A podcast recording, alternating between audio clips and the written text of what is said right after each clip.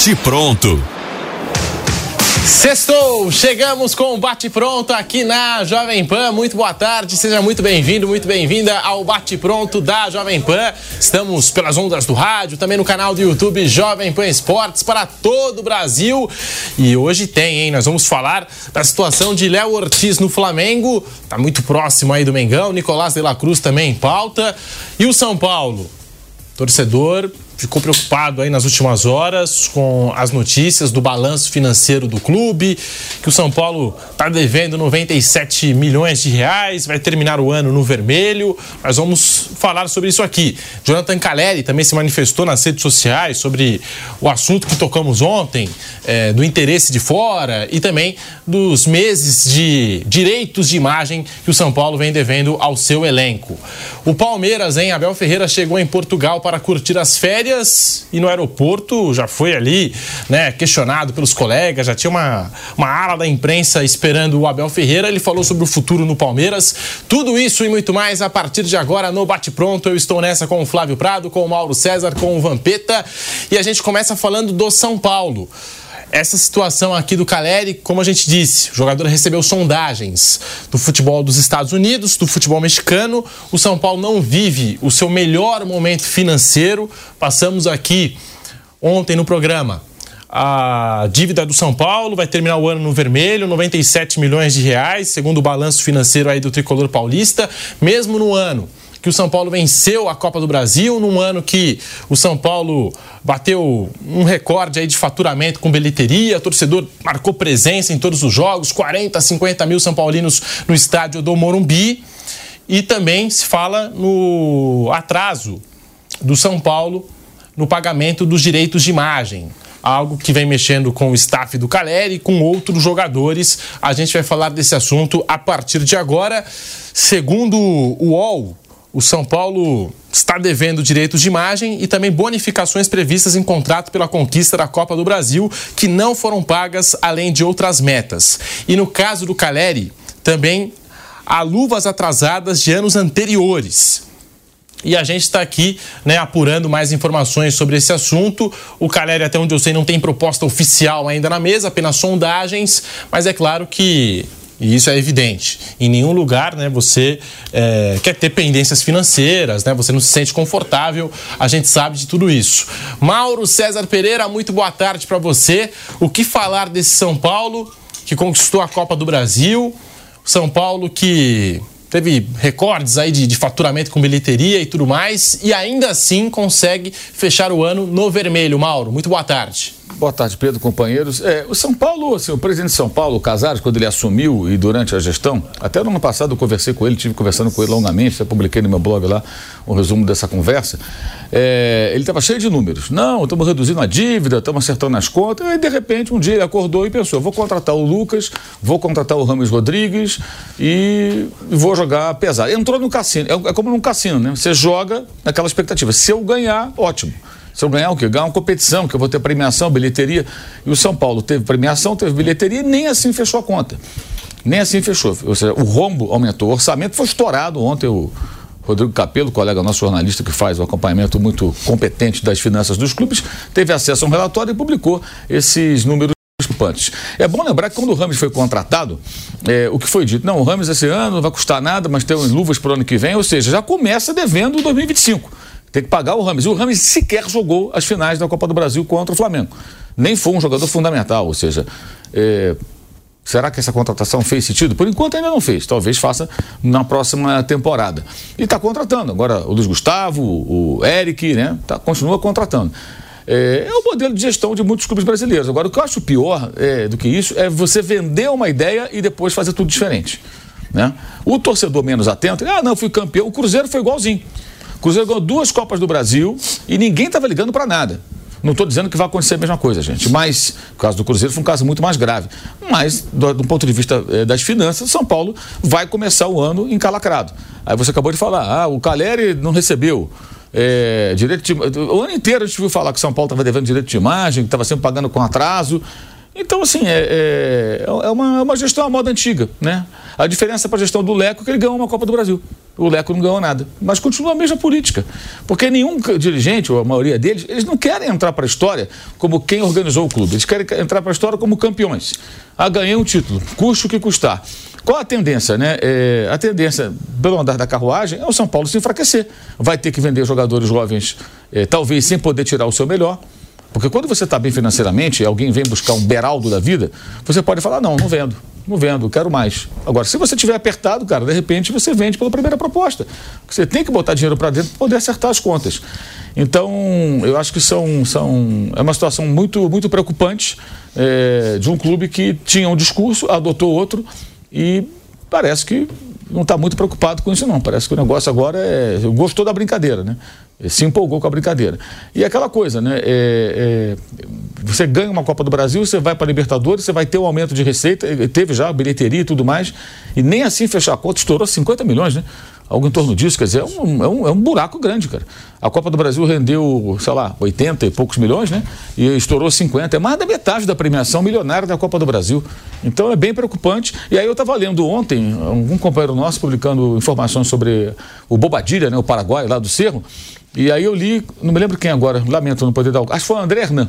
André Hernan, que, se não me falha a memória, publicou que o São Paulo tenta contratar o jogador, mas vai pagar não sei quanto em 2025. Pô, peraí, olha que loucura. Eu pago o Rames, eu, a Luvas, eu pago em 24. Aí eu trago outra, ah, essa, essa grana aqui eu pago em 25. Daqui a pouco acabou o segundo mandato seguido do Casares e está rolando coisa para frente. Isso é o que é, é assim. O, o São Paulo às vezes parece que faz concurso para Corinthians sabe? Seguir os mesmos passos. Até porque o Corinthians, também na antiga gestão, essa que está de saída, também teve o discurso da austeridade. Quando o presidente assumiu, não, vamos botar a casa em ordem, tudo, de repente começou a contratar vários jogadores e aí no final os caras comemoravam porque a dívida não subiu. A nossa dívida está controlada. Quanto? É quase um bilhão. Pô, peraí, meu amigo. Você não consegue reduzir a dívida. E é fora o estádio. Então, assim, são clubes com potencial absurdo, com muita torcida, estão no mercado mais rico do Brasil, que é São Paulo. Isso faz a diferença brutal, tá? As pessoas pensam que, que pesa pouco, pesa muito. Você está em São Paulo e você está, por exemplo, no Ceará, onde está lá o Fortaleza, que tem uma gestão exemplar hoje para o cenário do futebol brasileiro. Você está numa região que o poder aquisitivo das pessoas é menor, o PIB é muito menor. São Paulo é um terço do PIB do país, gente. Então a riqueza está em São Paulo. 27 estados, 30% aproximadamente, ou pouco mais, está concentrado em São Paulo. Então você estar em São Paulo, ser sua, sua torcida concentrada no estado de São Paulo já é uma grande vantagem. E são dois clubes que têm esse potencial, mas sofrem com essas gestões. Aí ganham um título, né? Mas assim, o São Paulo ganha um título nesse período todo. E o Palmeiras, que é bem gerido, que está numa situação confortável, ganha o quê? Ganha uma porção de títulos. Não ganha um. São Paulo ganha uma Copa do Brasil. Nesses últimos anos, últimos oito anos, só de Copa do Brasil, o Palmeiras ganhou duas. Quatro brasileiros, duas Libertadores e taças menores. Então está aí a diferença. O Palmeiras é maior que São Paulo? Não é maior que São Paulo. São dois clubes que se equivalem ali. Torcida até próxima, estão na mesma, são rivais, mas se você for olhar, hoje o momento do Palmeiras é muito melhor porque a administração é melhor. E ninguém parece disposto, pelo menos desses últimos dirigentes, a colocar a casa em ordem. E essa coisa do Caleri, eu entendo o seguinte: não sei se é esse o caso. O jogador começa a pedir mais, porque ele está vendo o seguinte: quando ele acertou o contrato com o São Paulo, qual era a situação? Não, nós estamos aqui tentando controlar as finanças, tudo, eu tenho isso aqui para você. Aí, de repente, chegou o Lucas. Aí chega o Rames. Agora vem o outro. Opa, peraí, mudou o esquema aqui, né? Peraí. Eu, eu, eu, sou um jogador importante. Se o negócio mudou aqui, estão pagando mais para gente que está chegando, eu também quero mais. Que, que negócio é esse? Que é diferente. Natural. Eu me lembro que quando conversei com o Casares, alguns meses, ele falou: ah, o meu jogador mais caro é o Caleri. E aí até ele falou, por exemplo, a gente está trabalhando aqui dentro do que é possível. É, no Corinthians tem jogadores que ganham mais do que o Caleri. Eu falei, é, certamente, que ganham mais do que ele. Então a gente está tentando equilibrar aqui. Eu falei, é, legal, beleza. Aí quando chega Ramos, quando chega Lucas, o jogador pensa o quê? Peraí, eu estou aqui há um tempão, estou trabalhando com essa política salarial. Vocês estão trazendo gente nova, eu também quero ganhar mais. É natural, é natural. Mudou o patamar, mudou o patamar, é um efeito colateral. Né? É claro, o jogador tem um contrato, ele tem que respeitar o contrato mas que vai dar uma torcidinha de nariz, vai. Porque certamente quando ele foi contratado, o que foi colocado para ele era um cenário diferente do atual. Mas na verdade o clube não tem dinheiro. Aí, aí que está a questão. O clube está estourando o orçamento. Ele está gastando mais do que ele arrecada. Ontem o nosso Gabriel Sá, que trabalhou com a gente aqui na Jovem Pan, trouxe essa informação de que a diretoria do São Paulo está devendo dois meses de direito de imagem ao Caleri. E o centroavante argentino respondeu na publicação do Gabriel Sá. Nós temos aqui Vamos colocar na tela para você que nos acompanha por imagens no canal do YouTube Jovem Pan Esportes. O Caleri comentou o seguinte na publicação do nosso Gabriel Sá. Respeito você porque é um cara que trabalha muito, mas quando não é verdade, eu tenho que sair a desmentir. Abraço, respondeu o Jonathan Caleri. Esse comentário do atacante do São Paulo naturalmente tirou muitas dúvidas no torcedor são paulino sobre a situação do clube com ele. A informação divulgada pelos veículos de imprensa é que o tricolor deve ao jogador. Porém, o Caleri não deixou claro se a mentira que ele chegou a citar é de acordo ao valor que o São Paulo deve a ele ou se é relacionado a outra situação dessa informação que foi trazida pelo Gabriel Sá, que entrou em contato com o Caleri.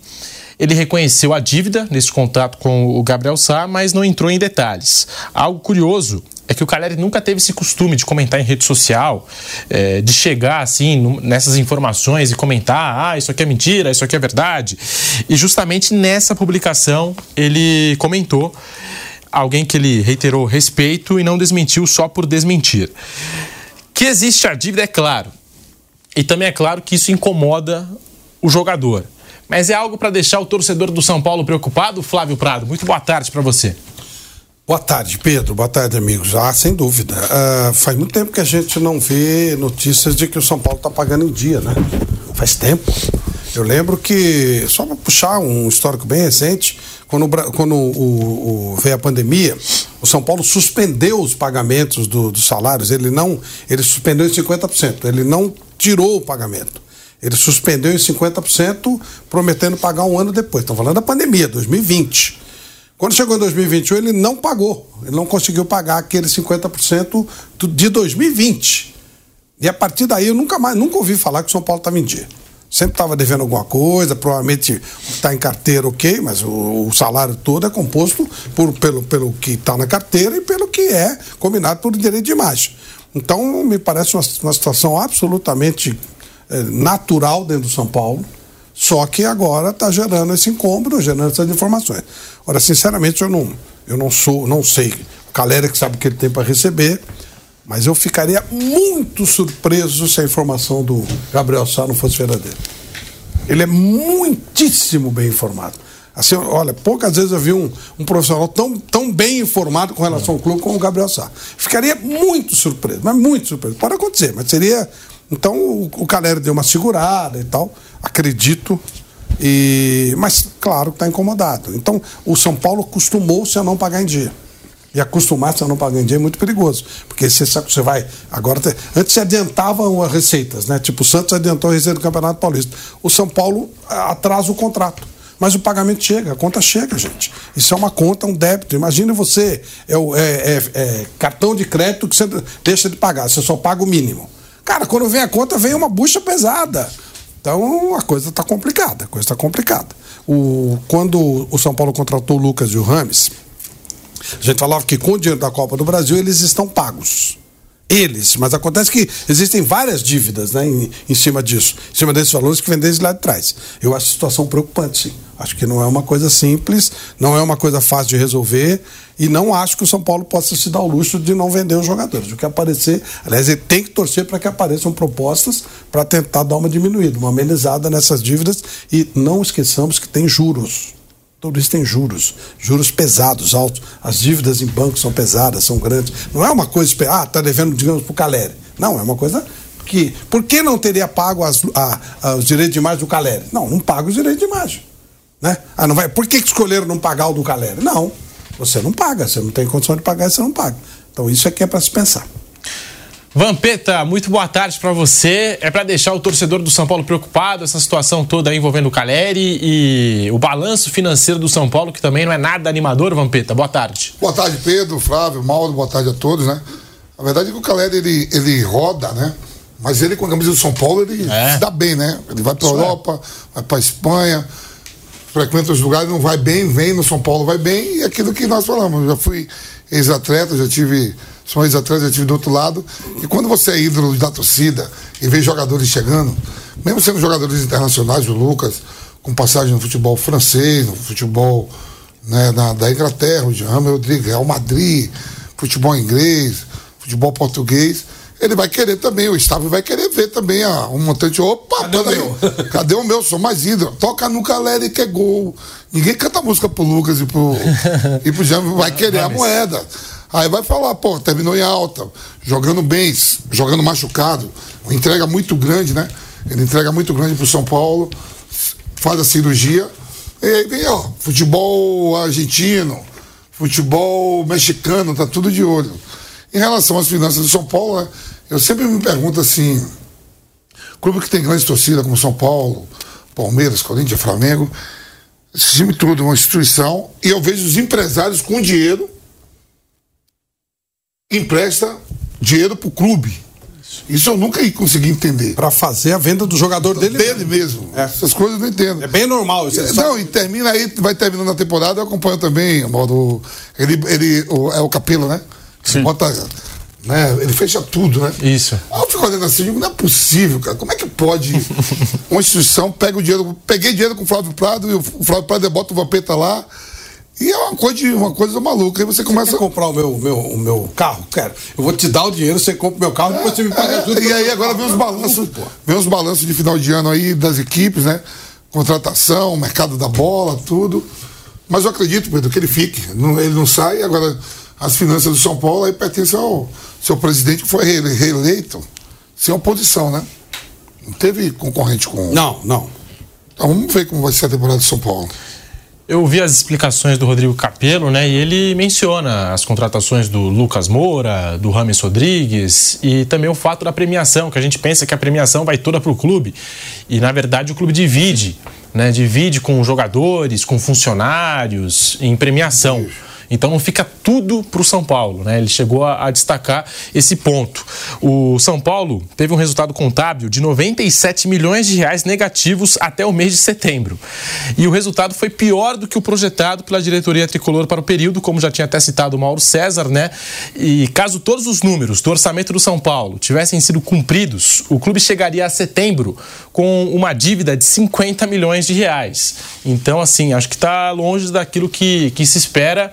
O Caleri, como citou o Vampeta, é, na segunda passagem pelo São Paulo, não estou nem citando a primeira, ele já tem 46 gols em 124 jogos. Quando ele passou pela Europa, né, passou por, pelo, pelo West Ham, pelo é, Las Palmas, Alavés, Espanhol e Osasuna, ele fez 37 gols, somando todos esses clubes. Ou seja, é um jogador que encontrou no São Paulo mesmo, né? É, a, o caminho dos gols, se sente muito bem jogando com a camisa do São Paulo, ídolo da torcida, o torcedor reconhece no Caleri, mesmo quando não sai o gol, o jogador que luta dentro de campo, que é raçudo, que se entrega e deixa tudo é, nas quatro linhas, mas também a gente sabe que, apesar de todo o carinho, eu acho que o Caleri não deve sair do São Paulo, eu acho, tá? Eu acho que ele não deve sair do São Paulo é, vão tentar resolver as coisas. O mercado também, né, Pedro? Entre nós, o mercado do, do Calera é limitado, né? Ele não foi feliz em nenhum time que ele jogou, nada. Ele rodou, rodou, rodou. Na verdade, os empresários do Caleri queriam muito que ele ficasse na Europa. Ele Sim. teve abertura em vários times e ele nunca funcionou. No São Paulo ele funciona bem. Então, sabe, o mercado dele não é que o mercado dele, oh, ele não tem tanto mercado assim, não. O que não quer dizer que ele não deva receber em dia. Então, é, então, é são, são era aí que eu ia chegar. Mas acho também que ele não, que o mercado dele não é tão aberto assim, não. Não é tão amplo, não. Sim, era, era nesse ponto que eu ia chegar, né? Ele tem a gratidão pelo clube, tem o carinho, sim, é algo recíproco mas é, ninguém quer ficar sem receber o salário, né? Dá, no, né? no, dia, enfim, e tudo mais. É, e o São Paulo continua ativo no mercado da bola, mesmo com essa situação toda. O Bobadilha está chegando, jogador do Cerro Portenho do Paraguai, e de acordo com um dos agentes aí do staff do jogador, Julian Jiménez, o volante custará cerca de 3 milhões de dólares ao São Paulo, 14 milhões de reais, quase 15 na cotação atual. Afirmou que a assinatura do contrato deve ocorrer de forma virtual ainda nesta sexta-feira. Bobadilha está no Paraguai, não participou diretamente das negociações. E na pauta do São Paulo, mercado da bola, tem o Bobadilha, tem o Ferreirinha, são Paulo que trouxe Luiz Gustavo, Eric do Ceará. E tá aí, tá de olho é, no mercado da bola, Mauro César. Essa situação toda envolvendo o Caleri, os direitos de imagem que estão atrasados, não só com o Caleri, mas com outros jogadores e o São Paulo segue ativo no mercado de transferências. É, pois é, então, é, a gente percebe que assim, o São Paulo está tentando se reforçar, tem Libertadores esse ano e tudo mais, mas, como eu falo, os caras agem como se tivesse tudo bem. É, vou contratar, vou reforçar o time e depois gente vê como é que fica. pinta uma proposta, vem no jogador, tenta acertar as contas aqui e ali e vai levando desse jeito. Essa é a política que o São Paulo assumiu a partir de agora. Tudo bem, é um direito do, do, do clube trabalhar dessa maneira. Agora, depois amanhã não reclame quando chegarem os efeitos colaterais, eles vendem. Não tem, a tal da conta sempre chega. Não tem jeito.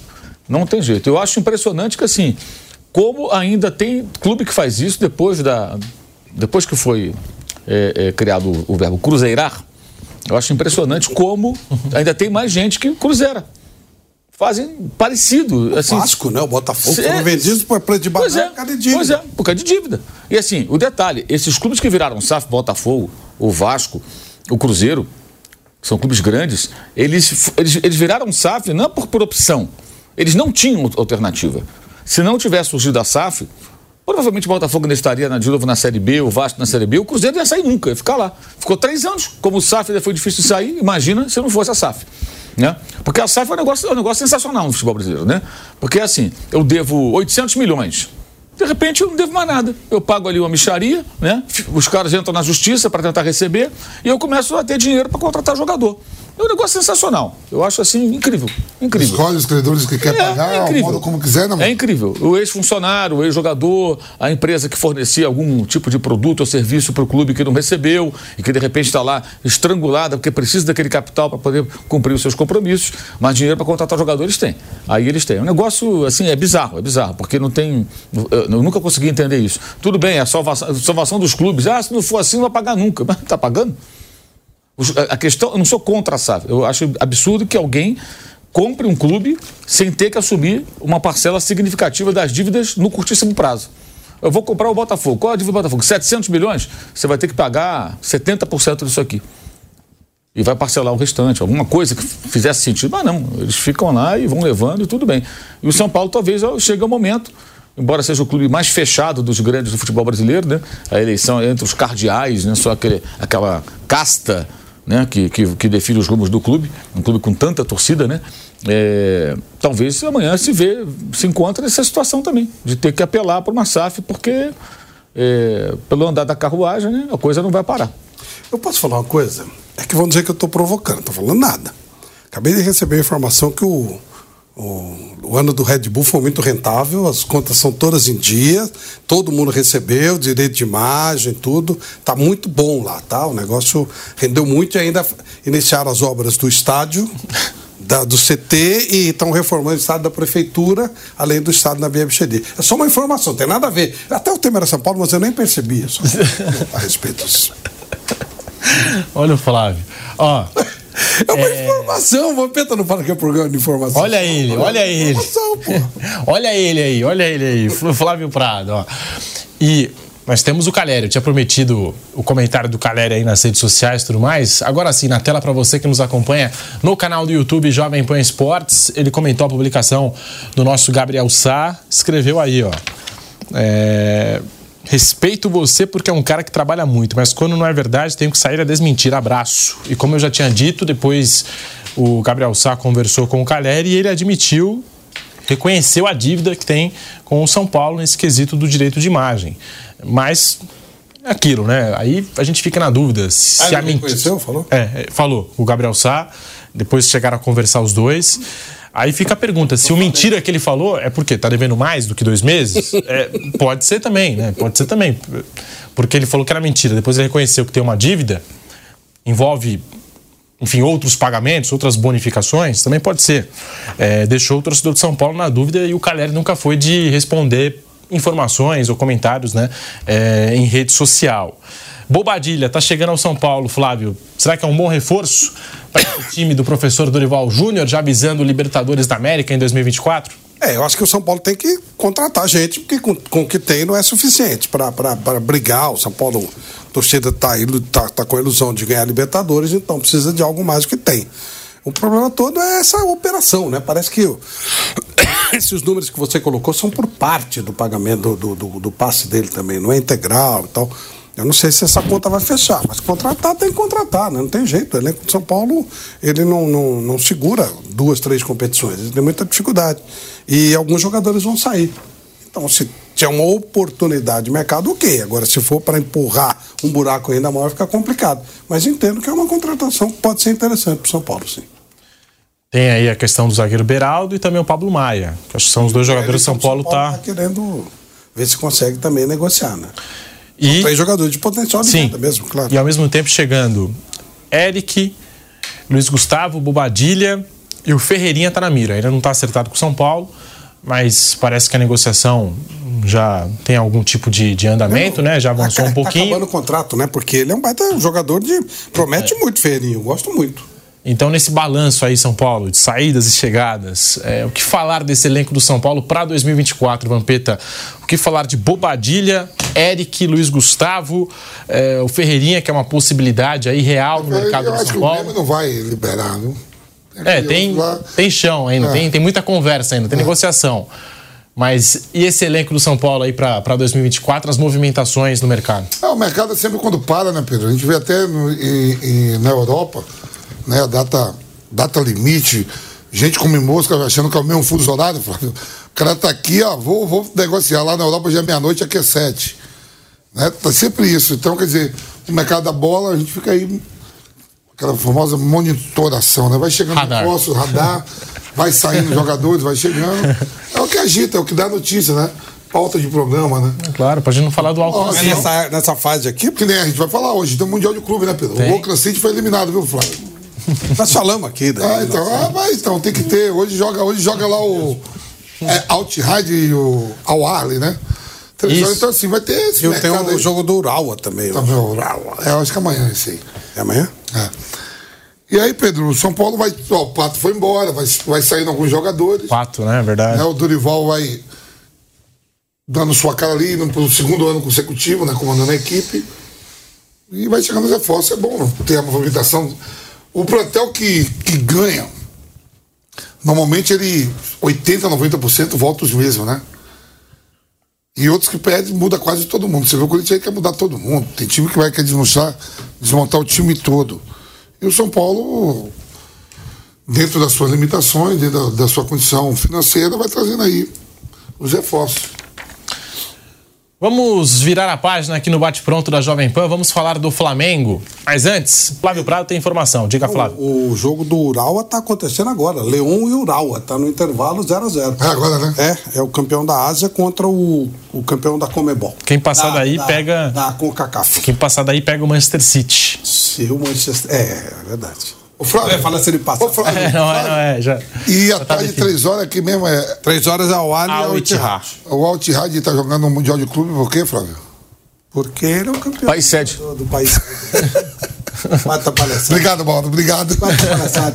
Obrigado. Mata palhaçada. Ele tá falando daquele, daquele Mundial Sem Vergonha lá de 2000, que o Corinthians entrou de, de gaiato. Campeão brasileiro, país sede. Todo era país sede Era tem. o campeão do ano anterior. Não, país sede, né? Era nós. Palmeiras. Era nós também. O Palmeiras? Não. Não, o Palmeiras entrava como libertador. Não, 98 tava tendo rolo lá. Tiraram, tiraram o Palmeiras, botaram o Corinthians. Tira, aí o Pirado falou assim: o Pirado falou assim: quando o Maldo tira o óculos, eu sei. Quando ele tirou o óculos, ele falou: aí ah, ele quer botar, bota o óculos no lugar agora, bota. não, sabe por que, eu tirou? Eu tirei o óculos do Paleco. Não, não, assim, o ano, o ano, não, era o ano anterior. Era o Corinthians também, que foi campeão em 98. E o Palmeiras? Aí eu tô falando país sede. Né? Palmeiras nada. Palmeiras que era campeão ah, do Libertadores, nada. Aí o país sede. nada. O Vasco disputou como o quê, então? É que o Vasco foi campeão da Libertadores em 98, o Palmeiras foi campeão em 99, mas foi o Vasco, não foi o Palmeiras. Pode ter um do Rio e ter um de São Paulo, ah. que eram as duas sedes. Eu gosto muito de ver que é trefe. É, tô falando, tô falando. Os caras do Manchester United ficaram na piscina do Copacabana Palace, lá tomando caipirinha, enchendo na cara de cerveja. É, foi e vermelho assim. igual um camarão, os caras tudo vermelhão lá. É, falava, uma pingaiada terrível aquilo lá.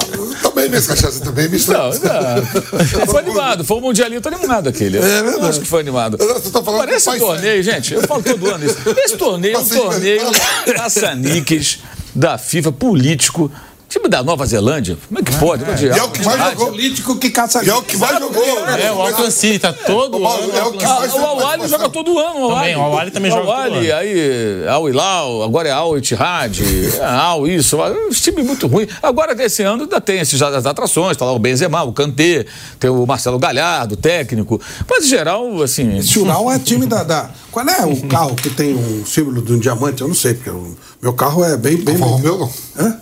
Alfa Romeo, não.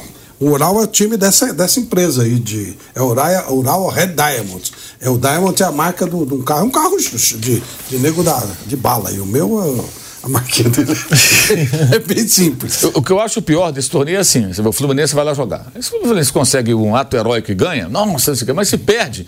Aí, é, perdeu. Cara, os caras ganharam a Libertadores. dentro do Maracanã, em cima do Boca. Aconteceu isso com o River, lembra, Flávio? o, River, o River, ele foi é. campeão da Libertadores, isso. não voltou para a Argentina, isso. que foi lá em Barcelona. Foi direto. Foi lá pro. pro, pro foi pro, acho que foi no foi no. Emirados, acho. Acho foi no Emirados. Eu sei que ele perdeu de 3 a 0 de... Tomou, tomou coco. Ele tava de ressaca. tão longe, pô. O Palmeiras ganhou, o Palmeiras ganhou o brasileiro no domingo. No sábado tava perdendo a semifinal. Os caras. Sim. Na mesma semana viajou. viajou. É, eu, sinceramente. Estamos de volta na Rádio Jovem Pan com o Bate Pronto. Vamos falar do Flamengo. Informação aqui do GE. O Léo Ortiz interrompeu as férias para participar das negociações e manifestou ao Bragantino o desejo pelo acerto com o Flamengo. O Ortiz que chegou a recusar até proposta de fora, tem o interesse de jogar no Mengão, tem um acerto de valores encaminhado com o Flamengo para um contrato de cinco anos e aguarda que os clubes entrem num consenso. A diferença entre oferta e a pedida, por sua vez, gerou desconforto nos primeiros dias da semana e o jogador reforçou ao diretor executivo do Bragantino, Diego Serri, o acordo para que flexibilizasse a partir do momento que chegasse algo que o interessasse. A primeira proposta do Flamengo foi de 5 milhões de euros, cerca de 27 milhões de reais, mas a resposta do Bragantino foi de 6 milhões e meio de euros, 35 milhões de reais previstos inicialmente como o valor desejado pelo Braga. O Flamengo deu um passo atrás diante da disparidade aí, o que fez com que o Léo resolvesse se posicionar e entrar de vez na negociação. O Léo Ortiz que entrou em contato com o Bragantino no fim da noite de terça-feira para manifestar o desejo de acerto com o Flamengo e reiterar o acordo para flexibilizar valores na negociação. Flávio, você que tem muitas fontes aí, contatos em Bragança Paulista, Léo Ortiz deixando o Braga e indo para o Flamengo, mas a negociação não está fácil. Então, ele, é, o, o Bragantino não, não, precisa de dinheiro, ele não, não, precisa, ele vai, ele vai querer um valor legal pelo capitão do time, o símbolo. O, o, o trabalho lá é feito no sentido de valorização da. É, é ligar a marca com a cidade, com a região. Então o, a Red Bull ela faz um trabalho de boa vizinhança, tem aquela rivalidade com Campinas, com o que o Bragantino tinha. A Red Bull não quer nada disso. E então os jogadores eles moram lá e alguns jogadores são símbolos da, do, do, clube. Eles têm que, sabe, eles são vistos normalmente até por orientação do clube em shoppings, em mercados. Eles são. Foi até no, no, no, no circo, né?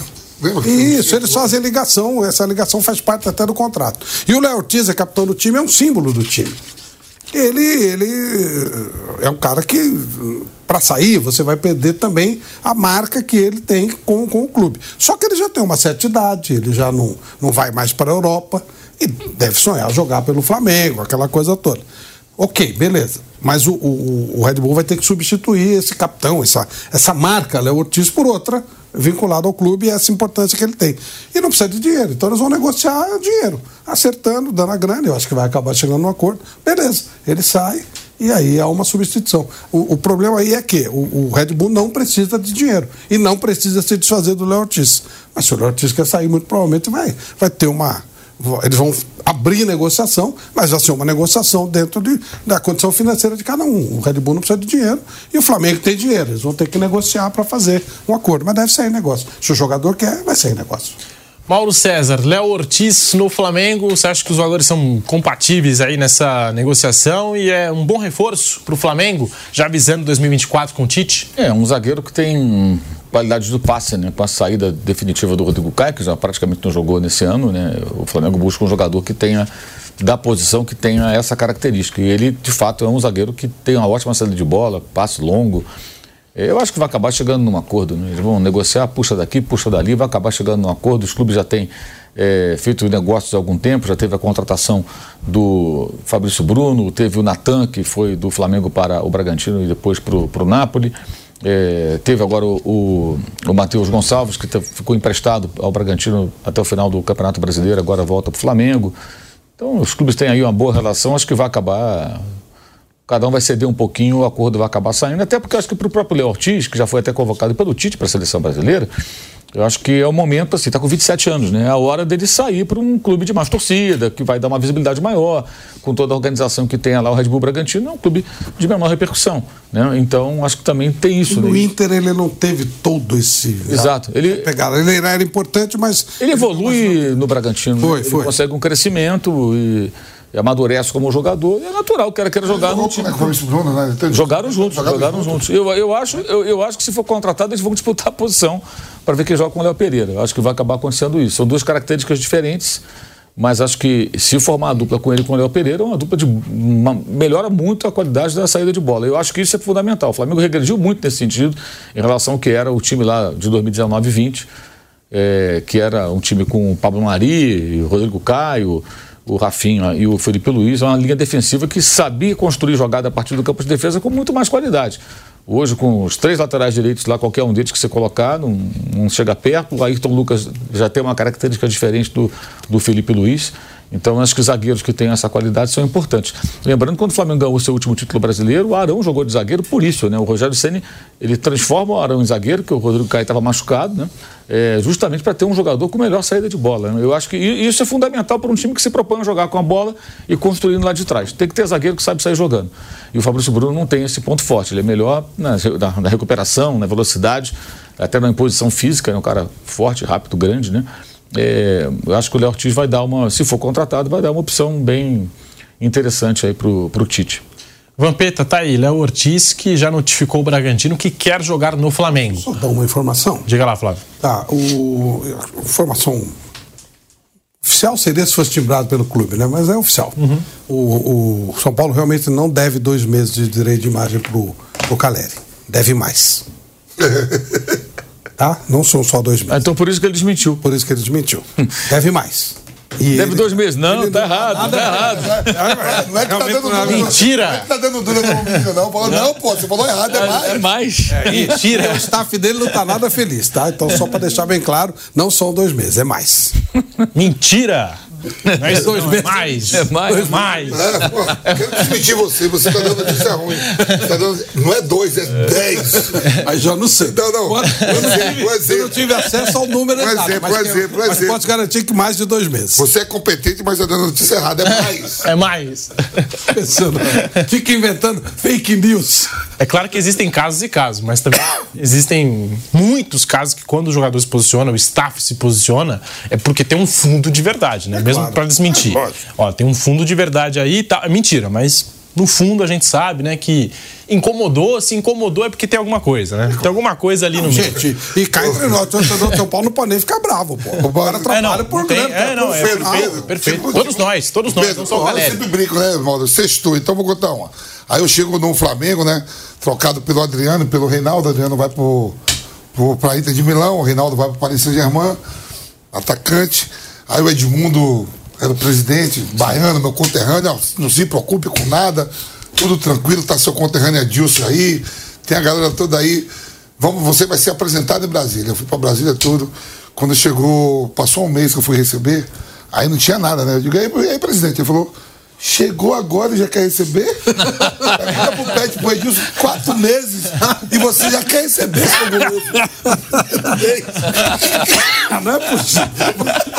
Tá chegando agora, Agora, quer sentar na janelinha. Dia 10, eu digo, pô, não pingou nada. Aí eu vi Edmundo, conterrâneo, conterrâneo. Parada lá no ele falou, oh, Chegou agora, já quer receber? Pergunta pro pet pros meninos, estão quatro meses. Ô, Seu guloso, você já veio da Europa e já quer receber. Quando né? você ia no caixa eletrônico, você. Parecia um palhaço dando tchau. Um palhaço. Era do Fluminense. O mundo foi afastado depois É, sofreu o impeachment. E o Flamengo, nessa fase, teve aquela parceria com a ISL, inclusive, que depois faliu, né? Que teve a parceria com o Flamengo e com o Grêmio. Foi mais ou menos nessa época, né? Eu não sei se exatamente quando você estava lá. É, ISL. Não, É. não, Depois não a empresa não. quebrou. Veio depois, veio depois. Veio depois. Veio depois ou antes, eu não lembro. Impressionante, cara. Impressionante isso aí. Aí o Edmundo fala pra mim assim: ah, o quê? Chegou agora, não tem nem um mês da chegando agora, Fez 30 dias, pergunta pro Pet buscar. E assim, o, que eu acho mais incrível é que isso tem mais de 20 anos, né? E Tem. é que isso acontece até hoje. Continua. Pô, De uma outra 23 forma. anos, Então, isso acontece até hoje. Os clubes o cara não paga. Não, o no caso do Flamengo mudou, que os caras tomaram vergonha na cara lá. O pessoal que entrou lá botou a casa em ordem, não atrasa salário há 11 anos quase. Mas era uma coisa rotineira. Assim, ah, não, é assim mesmo, acabou. E ainda tem clube que faz isso, né? Enfim, o jogador é aquela coisa, o cara sabe que vai receber. Um dia vai ter que pagar. Vai ficar rodando a justiça? Claro, não, tava vendo a série do Globo Pedro Eurico Miranda, doutor Eurico, a mesma coisa. O, o, o Vasco, eu uma vez, um, eu não vou citar o nome do jogador porque é chato, mas ele, ele assinou um contrato com o São Caetano lá atrás. E aí eu falei para ele assim, pô, cara, mas não vai receber, né? Aí ele falou, ah, não, tudo bem e tal. Aí, de fato, ele ficou lá 10 meses e não recebeu um, um dia. Eu falei, por que, que você entrou? Eu falei, é um garantido, é uma poupancinha no futuro. E de fato. Ele entrou com uma ação e deve estar recebendo agora, faz uns 7, 8 anos, vai entrar, vai receber a grana. Falar, ah, eu fiz como uma poupança, tenho um contrato assinado, tudo direitinho, com advogado bonitinho, e aí eu usei isso aí com dinheirinho. Não contava nem com, nem com receber. E de fato cumpriu, você não recebeu, não recebeu. É, entrou na justiça. É, aquela, os Vampeta é aquela história, né, que tu não fala. Chegou agora, já quer sentar na janela. Folgado, pô. Folgado, folgado, folgado. Pô, tem gente que quer receber, ainda vem da Europa, deve estar calibrando é, a conta. É. Não quer receber. Ó, a gente segue aqui no tema Flamengo, falamos do Léo Ortiz. E outra novela também, Gustavo Scarpa. Né? Acho que antes do início da janela de transferência se falava do Gustavo Scarpa, de um possível retorno ao futebol brasileiro. E a informação que chega aqui de alguns veículos de comunicação é que o Scarpa segue no radar do Flamengo. A equipe sondou mais uma vez a situação do meia, que pertence ao Nottingham Forest, está emprestado ao Olympiacos, são dois times que pertencem ao mesmo dono, né? E o nome do Gustavo Scarpa agrada a comissão técnica do Tite e ele pode ser um dos reforços para 2024. O Scarpa é um desejo antigo da diretoria do Flamengo e o meia se encaixa em um dos pedidos do treinador. Um jogador que possa atuar caindo pelo lado direito do campo um ponta-direita é a preferência do Flamengo, mas o Scarpa é um jogador que agrada o técnico Tite. Ainda em julho, o Flamengo tentou a contratação do jogador, mas a negociação não foi para frente porque o atleta tinha o desejo de permanecer no futebol europeu. Na ocasião, os valores colocados na mesa agradaram a Scarpa e ao seu staff. O Atlético Mineiro e o Internacional também estão interessados no jogador e o Flamengo podemos colocar também, né, aumentando essa concorrência, Galo, Inter, agora o Flamengo que segue monitorando aí o Gustavo Scarpa, Vampeta. Essa também está entre as novelas aí, Scarpa, o retorno dele ao futebol brasileiro. É, fato é que não vem bem no futebol europeu não teve espaço no Nottingham Forest, na Grécia também não vem jogando, apesar de ser o camisa 10 do time lá, né, o Olympiacos, é, vem ficando no banco de reservas, em alguns jogos não é nem relacionado ou até mesmo não cara, sai do banco. O cara da Grécia é o Rodney, cara. É, ganhou lá prêmio e tudo é, mais, também prêmio. pra caramba. Então, assim, é um cara que, pô, aqui no futebol brasileiro, né, o Scarpa com Palmeiras, o próprio Fluminense jogou muito e o mercado tá todo mundo de olho nele aí, né? Ele teve esse, esse esse sonho de morar né, no, na, fora do país, na Europa. Europa. Foi, foi para terra do Robin Hood lá, acabou não indo, foi para Ilhas Gregas e agora está aí no mercado, na pista. Vamos ver aí quem tem mais bala na agulha para pagar, que tem que pagar lá também, né? Isso, para trazer pagar de volta. e trazer de volta. O Nottingham Forest, enfim, pelo que a gente sabe, é, não tem nem interesse de emprestá-lo. Não pagou, não pagou pro Palmeiras, mas pagou pro Scarpa. Isso. Porque acabou é. o contrato, foi para lá. Então tem o dinheiro, pagou pro Sábado, vai querer recuperar esse e, dinheiro. E pelo que a gente sabe, é, um empréstimo no momento não está sendo cogitado. E sim a compra do, do Gustavo Scarpa. O Mauro César, sobre o Gustavo Scarpa, você tem alguma informação nesse sentido? E o que falar de um possível retorno do Scarpa ao futebol brasileiro, Mauro? Depende dele, né? Eu acho que assim, a questão é que todo mundo está de olho. No caso do Flamengo, só uma sondagem para saber. Sondagem assim, quer voltar, tá afim de voltar, tá afim de voltar para o Brasil e tal. Foi nessa linha que eu, pelo que eu apurei. Só fizeram aquela consulta, porque a primeira coisa é saber o jogador quer voltar para o Brasil ou não. Eu acho que todo mundo está de olho, porque todo mundo está achando que vai sair barato, né? Porque como um jogador que não está sendo muito utilizado, é, acredita-se que o Forest não vai pedir tanto dinheiro é, para liberá-lo. Vai, vai, querer algum caraminguá, com toda certeza, que tem contrato em vigor, vai querer algum dinheiro. Né? Pagou luvas pro cara, né? Ah, ele foi de graça, ele foi de graça em termos. Mas você paga a luva, paga a comissão. Então o time inglês vai querer recuperar um pouco desse dinheiro, porque ele realmente ele não deu retorno técnico, ele não jogou, praticamente. Tanto que repassado por Olympiacos, que pertence ali ao mesmo dono, aquela coisa, está tudo em casa. Então a primeira questão é convencê-lo a voltar ao futebol brasileiro. É, e aí os clubes estão fazendo essas consultas, né? Eu acho que quem contratar vai fazer uma ótima contratação, porque eu acho que é um jogador que, embora não tenha se adaptado lá fora, por alguma razão que eu desconheço, né? É, ele é um cara que faz diferença. É um jogador muito bom, bola parada, assistência, sempre é um dos líderes ou líder de assistência dos campeonatos que participa. Então ele vai dar qualidade, seja Flamengo, seja Inter, Palmeiras, se voltar. É, onde ele jogar, ele vai acrescentar. É um jogador ainda com idade para algumas boas temporadas. E acho que por isso que ele está despertando o interesse, todo mundo está de olho, né? E, e, é aquela coisa, é um jogador que tem algumas vantagens. Por exemplo, ele não é convocado para a seleção. E dificilmente será, né? Não acho que a fase dele para a seleção passou. Então não tem essa coisa de desfalcar em data FIFA e tudo. Eu acho que o Flamengo pensa nisso. Que o Flamengo vai, vai contratar tudo, indica o De La Cruz. Esse é convocado. Arrascaeta é convocado. Copa América, vai ficar o campeonato rolando, esses caras vão estar fora. Pulga, convocado. Então, por isso, acho que é importante, de repente, ter alguns jogadores com, com esse perfil, que não são convocáveis, ou em tese, mas que tem nível para segurar a onda ali durante um período, que isso vai ser um problema no ano que vem, né? Os times vão ficar jogando durante um mês de Copa América, o brasileiro, desfalcados dos seus jogadores eh, de seleção. É bizarrice, mas vai acontecer. Então, como aconteceu em 2021, né? É, durante a Copa América também. E o Flamengo sofreu muito ali. O Rogério Senna caiu por isso. Ele ficou um tempo com jogadores machucados e outros convocados. Aí pegou uma fase ruim, perdeu os jogos, mandaram ele embora às três horas da manhã. Né? Então, acho que por isso todo mundo está de olho aí no Scarpa. Eu acho que quem pegar vai fazer uma ótima contratação. Eu acho ele um jogador muito bom. Isso tem que ser colocado mesmo aí na conta, né? Porque se o Campeonato Brasileiro vai continuar, se o futebol brasileiro vai continuar mesmo com a Copa América, né? É, isso tem que ser levado em consideração também na hora de contratar esse jogador. É um jogador que geralmente é convocado? Pode desfalcar meu time. Eu acho que isso tem que entrar no planejamento de todos os times aí, do, dos 20 clubes que vão disputar a, a Série A do Campeonato Brasileiro em 24. Ô Flávio, o Scarpa, tô olhando aqui, tem 29 anos, em janeiro vai completar 30 anos. Foi eleito o melhor jogador do campeonato em 2022. Saiu do Brasil, tinha esse desejo de morar na Europa, morar fora do Brasil. E agora está todo mundo falando dessa possibilidade de retornar ao futebol brasileiro e de jogar no Flamengo, que é o time que voltou a procurar o Gustavo Scarpa, Flávio. É, não dá para você fazer nenhuma previsão do futuro, né? É um negócio meio complicado. Aqui no Brasil não dá pra fazer previsão do passado, né? Eles mudam o passado. No futebol, eles mudam o passado. O passado acontece uma coisa e depois muda, vira outro. Eu falo sempre, né? Do primeiro campeonato brasileiro tinha sido em 71, agora já é em 37. Muda uhum. tudo aqui. Que dirá fazer previsão de, de vida.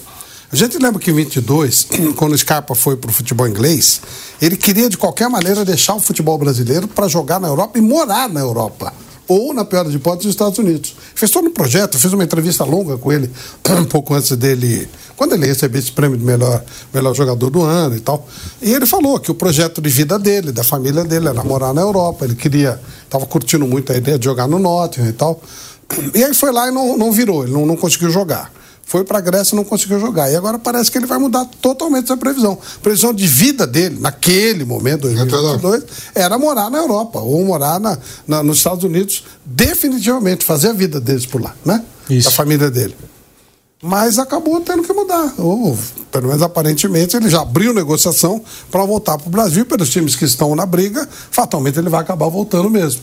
E aí, nesse caso, eu só estou admirado que o Palmeiras não se manifestou. É porque realmente ele é um ídolo no Palmeiras, todo mundo gosta dele.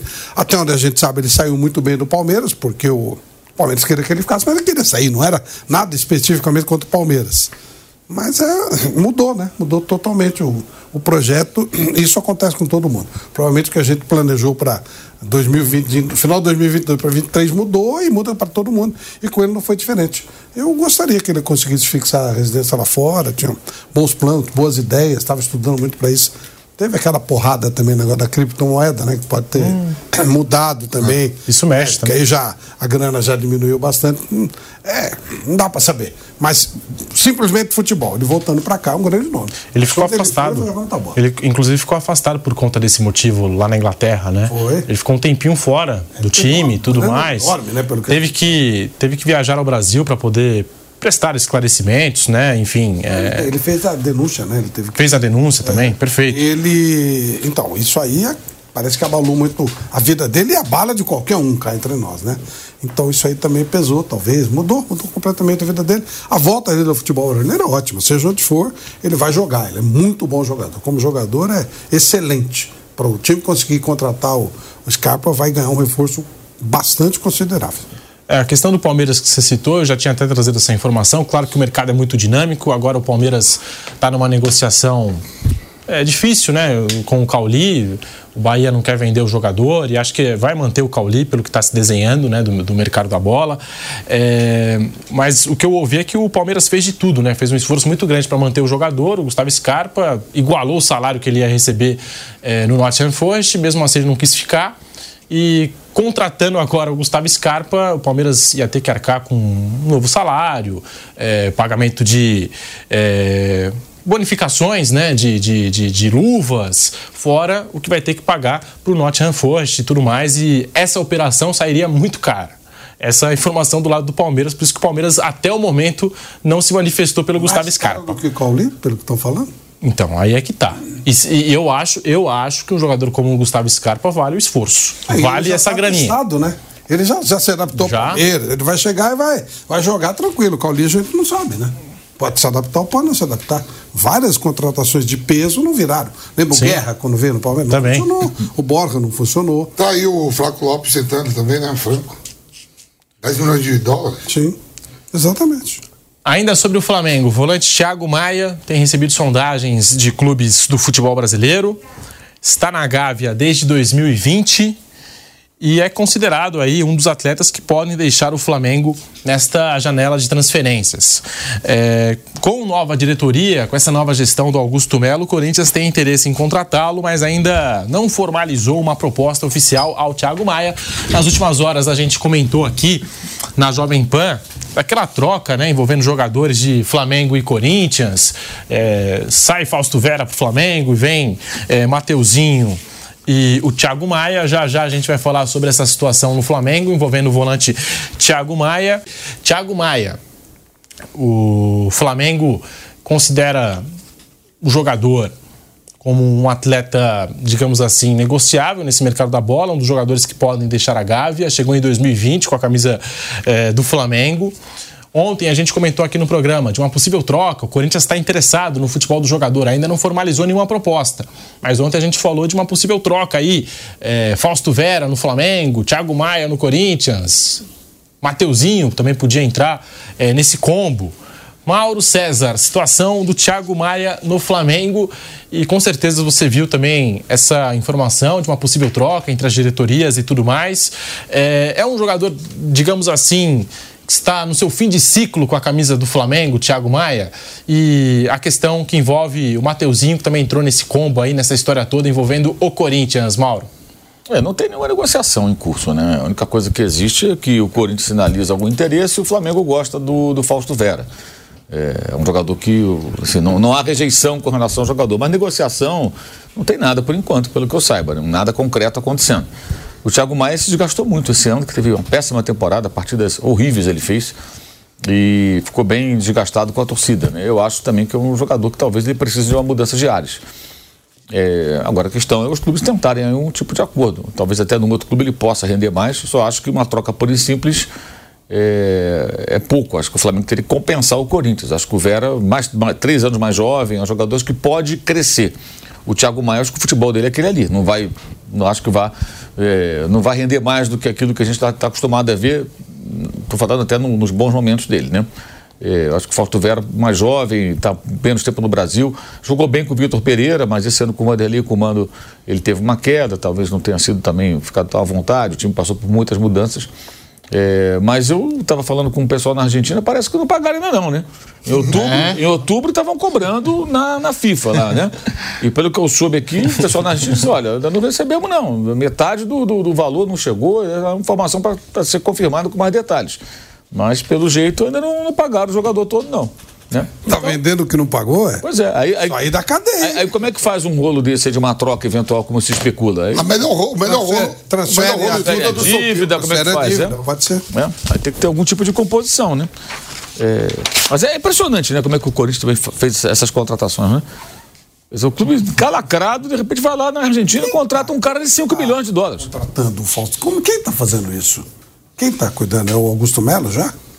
Não vai sobrar para ele agora o problema. Não, né? digo, mas ele é que está tratando, ele que está, por exemplo, esse interesse, essa coisa do falso velho. Ah, isso, isso vem já da nova gestão, né? É, é, Sim, né? é nada oficial, mas os colegas que cobrem um clube chegam com essa informação se sai de algum lugar, né? É. então, assim, tem gente séria dando esse tipo de notícia, é sinal de que os comentários sobre o jogador do Flamengo existem. Do Flamengo que eu sei é que assim, o nome não, não, não desagrada, ou seja, eles admitiriam a negociação, conversariam sobre um, algum negócio. Mas aí tem essa questão também. Pagou, não pagou, quanto deve. Como é que vai Como ser? é que vai ser? É complicado isso aí, né? Tem que sentar a três, né? Tem que negociar com os argentinos também. Como é que vai transferir a dívida? Tem que ver qual é o valor também e tal. Se... Thiago Maia que deixa seu futuro nas mãos do Flamengo, dos seus empresários, gosta muito do Rio de Janeiro, é rubro-negro desde pequeno, está totalmente adaptado ao clube. Flávio Prado, Thiago Maia, para você, é, já é um fim de ciclo do Thiago Maia no Flamengo, jogador que terminou a temporada em baixa, né? Com o torcedor, torcedor criticando bastante as atuações do Thiago Maia. Agora, no que se fala é, do Corinthians, né? Interessado, e também vem se falando aí do, do, do Internacional como um possível interessado, um candidato nessa briga aí pelo Thiago Maia. Quando o Thiago Maia saiu do Santos, ele foi para a França e começou muito bem por lá. E, e quando ele voltou para o Flamengo, eu achei que ele ia voar, né? Mas ele foi abaixo do que eu imaginava que pudesse ser. Não foi uma decepção, não foi um péssimo jogador, mas o não dá para dizer que foi uma contratação frustrada, mas não foi o que poderia ser, o que eu imaginava que seria. Então a saída dele, a eventual saída dele, não me surpreende. Só não sei se, se viria para o Corinthians, seria, será que ele teria interesse de sair de um clube estabilizado como o Flamengo para um clube que deixa tanta interrogação como o Corinthians? Mesmo para a nova gestão, não dá para. Né? Que tipo de coisa vai ser feita? Eu acho que é, é desonesto até você criticar uma gestão que ainda nem entrou, né? Mas, obviamente, que o Augusto Melo vai herdar um monte de, de, de dívidas, um monte de situações complexas que eu não sei como é que ele vai resolver, como é que ele vai fazer. É, e, e esse, esse é o local para onde o, o Thiago Maia viria, né? Sei se ele teria, se seria interessante para o jogador fazer essa troca. Realmente não sei. Mas no Flamengo ele foi abaixo do que eu imaginava, pelo menos até agora. Se puder ficar no Flamengo é melhor, né? Não vai. Eu estou pensando como staff do jogador. Você vai sair de um clube estabilizado, um clube tranquilo, um clube que briga por títulos, para ir para um clube onde você tem um grande ponto de interrogação. Não sabe nem como é que vai ser lá na frente. Um clube claramente endividado, com sérios problemas. O Flamengo não ganhar nada do ano passado foi por acaso. Os Corinthians tende a demorar um pouco para voltar a ganhar algum tipo de título, até pela situação que se encontra. Então, eu, se fosse o Thiago Maia, se puder ficar, é melhor para ele. Mas, enfim, não dá para saber o, o, como é que a coisa está funcionando, a operação toda. Acho que para ele, para o Corinthians, seria um ótimo negócio. O, o Fausto Vera também é mais uma situação mais ou menos parecida. É. Não, foi, não foi uma decepção, mas não foi o que se esperava. Só jogou com o Vitor Pereira, basicamente. Pois é, mas, mas só que me surpreende, foi um negócio de louco, assim, né? Olha bem. Fausto Vera chega comprada por 5 milhões de dólares, né? Que foi especulada, né? Isso. Aí daqui a pouco ele começa comprado, a jogar. Não pagado. É, comprado. É igual o Soteudo. Soteudo, pra mim, é a coisa mais misteriosa do mundo é o Soteudo. Sai, compra, joga, não paga, é do Santos, é do O Soteudo, o Soteudo, Santos comprou, não pagou. Aí vendeu e cobrou uma, uma do, multa, é. depois pagou de volta. O Fausto Vera aí, eu lembro que uns três meses atrás, ele estava jogando, Pedro, lembra que ó, a Lázio chegou com uma proposta, não foi? Lembra disso? Especulações, né? Que eu não falo assim. A Lázio chegou com uma proposta no Fausto Vera. E daí em diante o Fausto Vera não jogou mais. Aí, quer dizer, o Corinthians não paga, o cara também não é vendido, deu uma caída. E daqui a pouco as contas podem estar bloqueadas aí, porque não pode contratar, Isso. porque não pagou. Leva um transfer ban, leva uma punição da FIFA. É. Isso pode acabar acontecendo. Em relação ao Maia, campeão olímpico, né? Eu achava até que a mesma característica do, do próprio Michael, acho que ele joga até mais, mais preso né, na frente da área, na cabeça da área. E se for uma troca para o Fausto Vera, Fausto Vera é mais novo e ainda você pode vender, tem mercado. Thiago Maia, não sei se volta mais para Europa. Não, não, não, acho que não, né? E o... 27, 28, Thiago Maia? 20, 27 vai fazer. O e o Fausto Vera, você ainda pode dar um tiro. Se foi, se foi verdade essa especulação. 24 vai fazer o De Lázio, tudo. Ele é mau jogador, não. Eu gosto dele. Eu também acho, não. Para ele seria um bom negócio. A dúvida é sobre o, o que, por que o Thiago Maia trocaria o Flamengo pelo Corinthians, né? É. Com toda a indefinição que existe. Se os dois estivessem pagando em dia, ok, mas não sei se o Corinthians vai conseguir segurar essa bronca, não, enfim. Thiago Maia no Flamengo. Quatro temporadas, 169 jogos, oito títulos: uma Libertadores, um Brasileiro, uma Copa do Brasil, duas Supercopas do Brasil, uma Recopa Sul-Americana e dois estaduais na conta aí do volante Thiago Maia, que agora está aí, né, vivendo essa, essa especulação eh, de saída do Flamengo e tem o Internacional de olho. O Corinthians também está de olho no futebol do jogador do volante rubro-negro. É, assim, é um dos jogadores que terminou a temporada em baixa é, nessa equipe rubro-negra, por isso também né, alimenta ainda mais esse desejo das equipes aqui do futebol brasileiro, no futebol do Thiago Maia, também uma nova comissão técnica, um novo planejamento, enfim, a gente sabe como é que as coisas funcionam. É, você vai deixando seu like no canal do YouTube Jovem Pan Esportes, ainda sobre o Flamengo, vamos falar do Gabigol, como ele não consegue ficar fora dos holofotes postou mais uma mensagem, digamos assim, enigmática nas redes sociais, com um vídeo em que pessoas em movimento formam a marca da sua empresa e da sua comemoração característica. O Camisa 10 usou de fundo a música Carta Aberta, do cantor MC Cabelinho, que traz um certo ar de vingança o trecho da música é esse aqui. A nossa coordenação separou, a nossa coordenação aqui do Bate Pronto separou um trecho dessa música da publicação do Gabigol nas redes sociais. Eu anotei o seu nome, eu sei o seu endereço, sei que você tá peidando e tá morrendo de medo. Eu vou me vingar de todos que riram de mim, de, de mim, fecha aspas, uh, o trecho da música desse post do Gabigol. Eu vou, eu vou ler aqui de novo. Acho que a gente não pode colocar música por conta dos direitos autorais, né? Depois Ainda bem. derruba o vídeo. Oupe-nos dessa.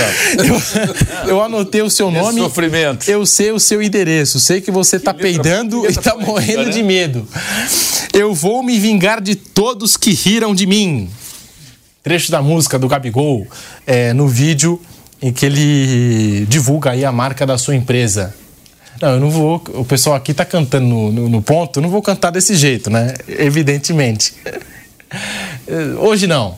Hoje não. Ó, o pessoal aqui tá querendo que eu cante no, no ritmo, no embalo da música. Hoje não. Pessoal. Não pague esse mico. e de novo o Gabigol não consegue ficar fora dos holofotes. Mais uma mensagem assim enigmática nas redes sociais. Mauro César, Flávio Prado e Vampeta. Tudo ligado, tudo ligado a MC, né? o Lil Gabi. Lil Gabi. É, o Gabigol andou aí no Pode Pá, tudo. Né? Teve aquela entrevista com o Mítica, com o Igão. Falou, né?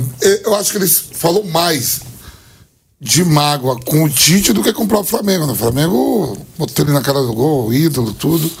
Ele acha, ele fala, oh, tive poucas oportunidades, não fui titular. Ao mesmo tempo fala que estava lesionado, que ia se recuperar são cenas para o próximo capítulo. Essa novela vai dar o que falar. Tem, vai ter muita coisa aí na, nas férias para nós, Pedro. E aí, quando começar a ter a pré-temporada, a gente vai ver tudo. É, eu, eu, o trecho da música. Eu vou me vingar de todos que riram de mim. Olha aí o Gabigol. Será que é algum sinal? Para mim, isso não né? quer dizer nada, mas. Noel, né?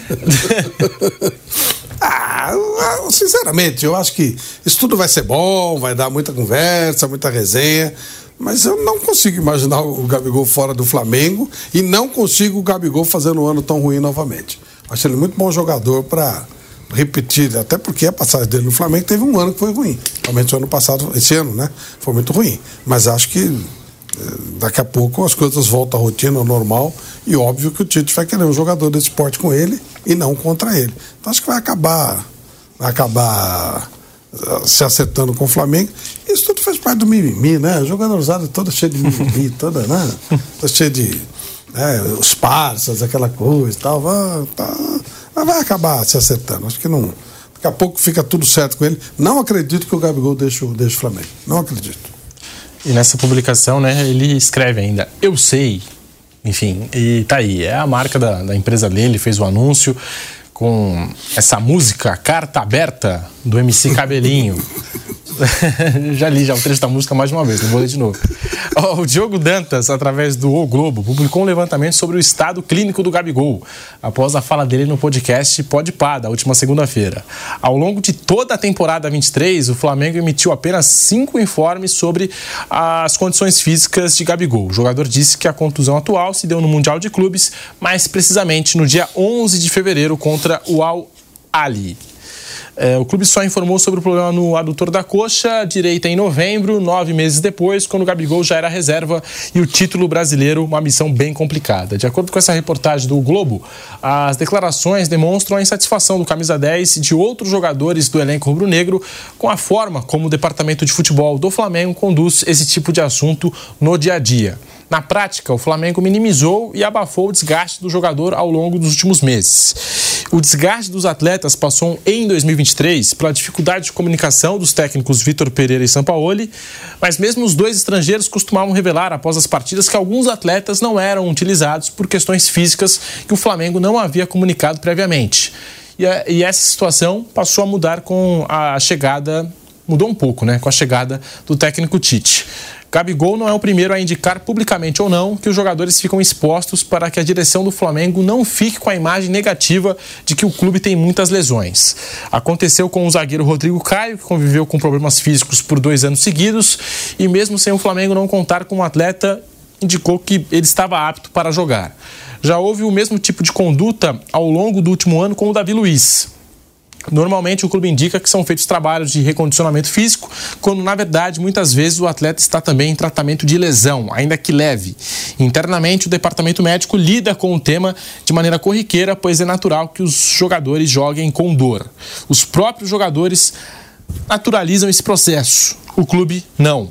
Tá? E, portanto, é, no dia que saiu a informação, o Mauro até chegou a citar aqui no programa que era algo muito grave e a gente quer saber, Mauro, será que alguém do clube chegou a conversar com você sobre esse assunto, não. sobre esse caso? Não, o Flamengo não vai falar nada sobre isso. Acho que eles vão ficar na deles, vão deixar esse assunto morrer. Geralmente é o que eles fazem, né? É, mas acho que alguém deveria se manifestar. Eu já perguntei já ao Flamengo, já questionei lá o departamento de comunicação, perguntei, vem cá, o Flamengo vai se manifestar sobre isso? O jogador dá uma entrevista e fala que jogou machucado o ano inteiro. É, é, o, que, o, que, o clube tem a dizer, o departamento médico? Até agora não me responderam é, é, nada. Até bom falar sobre isso, que eu vou até perguntar à pessoa se vai responder, não vai, está de férias. Como é que é esse negócio? Porque esse tipo de coisa não pode ficar sem resposta. Agora, o que eu acho uma pena é, com relação ao Gabriel é que ele dá seguidas demonstrações de total falta de autocrítica, né? O problema, assim, primeiro, as pessoas que o criticam não querem o mal dele. Muitos que o criticam torcem pelo time pelo qual ele joga e querem que ele volte a ser o Gabigol, não o Lil Gabi não o Gabi. Não apenas o Gabriel, mas o Gabigol, o cara que decide jogos, o cara que joga bem, o cara que faz o jogo fluir. Ele não foi nada disso nessa temporada, especialmente nesse segundo semestre. Teve atuações patéticas eh, e ele tem que ter autocrítica, ele deveria ter autocrítica. Perceber que ele jogou mal, ele não tem que se vingar de ninguém, ele tem que voltar a jogar bem. É isso. Joga bem é elogiado, joga mal é criticado. Ponto. É isso. Se ele tivesse comendo a bola quando o Flamengo resolveu antecipar a renovação de contrato, ao invés de uma grande é, é, repulsa à ideia que surgiu na torcida e na diretoria, né?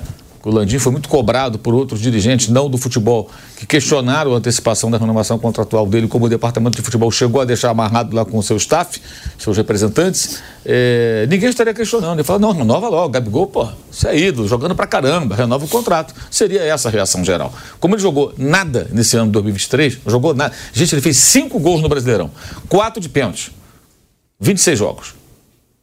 Não dá, né? Não dá, é muito pouco, assim, só, só esse número já mostra tudo, né? É, é, um gol a cada três jogos, praticamente, em média, contando a minutagem, né? Jogos inteiros, né? E participações muito ruins, muito ruins. O futebol dele caiu assustadoramente esse ano, uma coisa impressionante. Foi disparado o pior ano dele. É que é o quê? Quer que as pessoas elogiem? É. Quer ficar vivendo 2019, 20? Não passou, amigo. É assim. É, a, a vida do jogador profissional é, jogando no time grande, ela vai ser sempre assim, vai ser cobrado sempre para fazer mais e mais. E não, adianta ficar, ah, porque eu fiz no passado, tudo. Não adianta. Até porque está continuando, continua recebendo salário, né? Não está de graça, não está fazendo um favor. A gente já teve agora algumas situações do Flamengo bizarras, né? Aquela entrevista do Felipe Luiz, eu achei impressionante como é que os dirigentes engolem isso. Engoliram isso e aí ninguém se fala, ninguém se manifesta.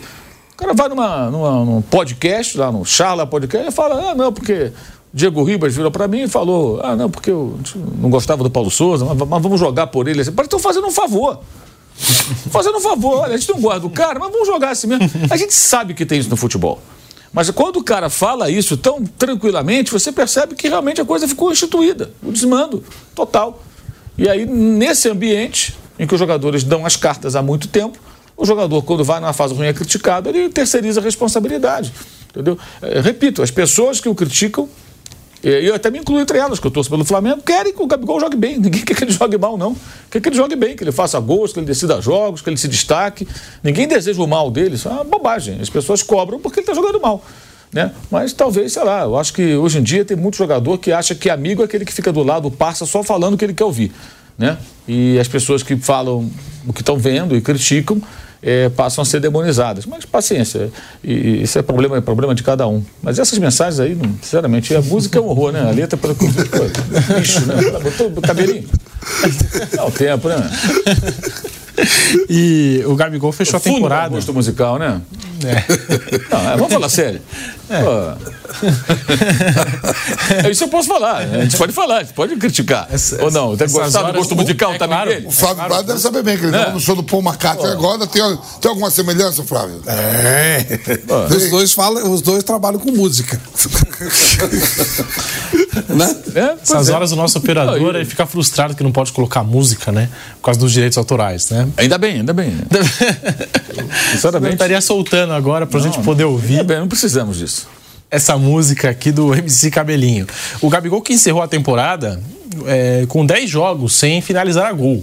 Para um centroavante e, e, e, se tratando do Gabigol é muita coisa, né? Ficar 10 jogos sem acertar o gol, sem finalizar gol, eu acho que é muita coisa, não é, Flávio? Se tratando ainda de Gabriel Barbosa é, ou Gabigol. Muito fora do padrão, muito fora. Muito fora. É, se ele começar o ano mal de novo, vai ser difícil explicar. Ele não é um jogador veterano, pelo contrário, ele é um jogador jovem, um jogador que ainda tem muita coisa para dar.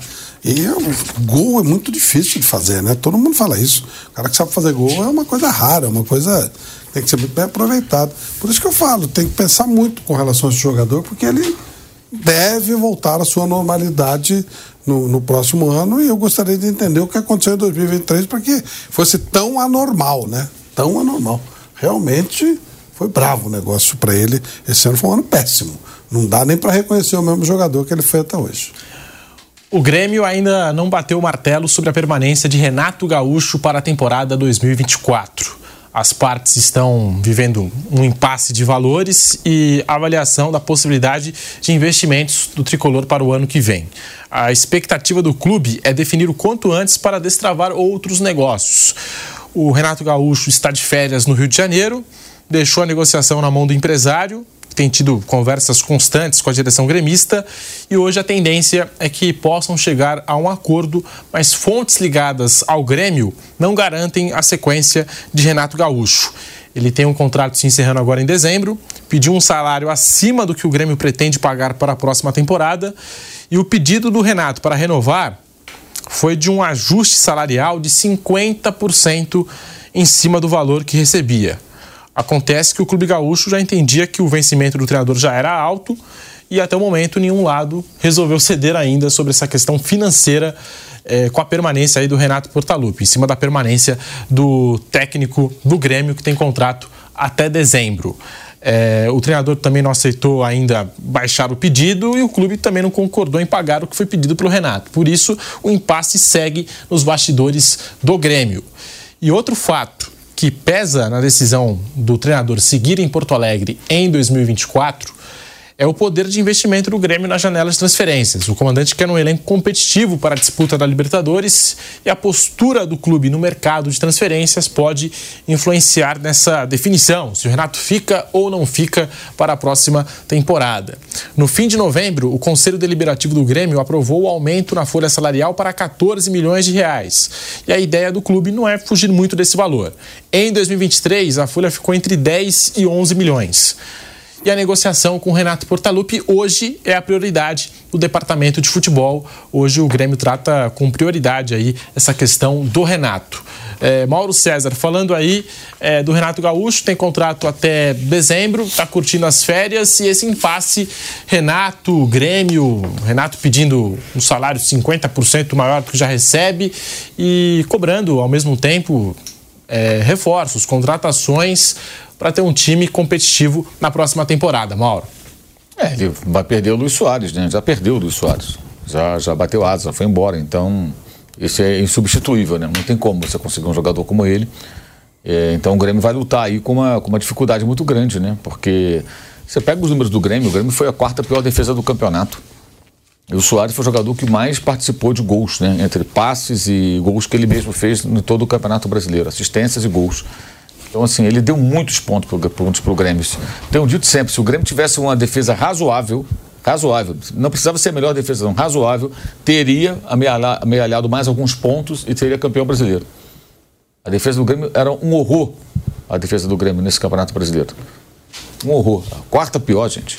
Até do Goiás tomou menos gols do que o que foi rebaixado do que o Grêmio. Ele só teve desempenho defensivo melhor que América, Coritiba e Santos. O Santos só num jogo tomou sete, né? Então, aí você vê a diferença. Se o Santos tivesse perdido aquele jogo de 1 a 0 não fiz aqui a conta, mas aí ia ficar talvez até com a defesa maior que a do Grêmio, muito próximo. Então, assim, eu acho que o Grêmio também talvez tenha que desapegar de alguns jogadores, né? Que já tiveram, inclusive na defesa, né? Que já tiveram a sua melhor fase, enfim. O Renato vai acabar acertando, acho que ele vai acabar acertando e ficando no Grêmio lá. Vai para onde? Não. Vai curtir agora a praia dele no Rio de Janeiro nas férias e depois ele vai acabar, acho que acertando com o Grêmio a sua permanência. Não acredito que ele saia, não.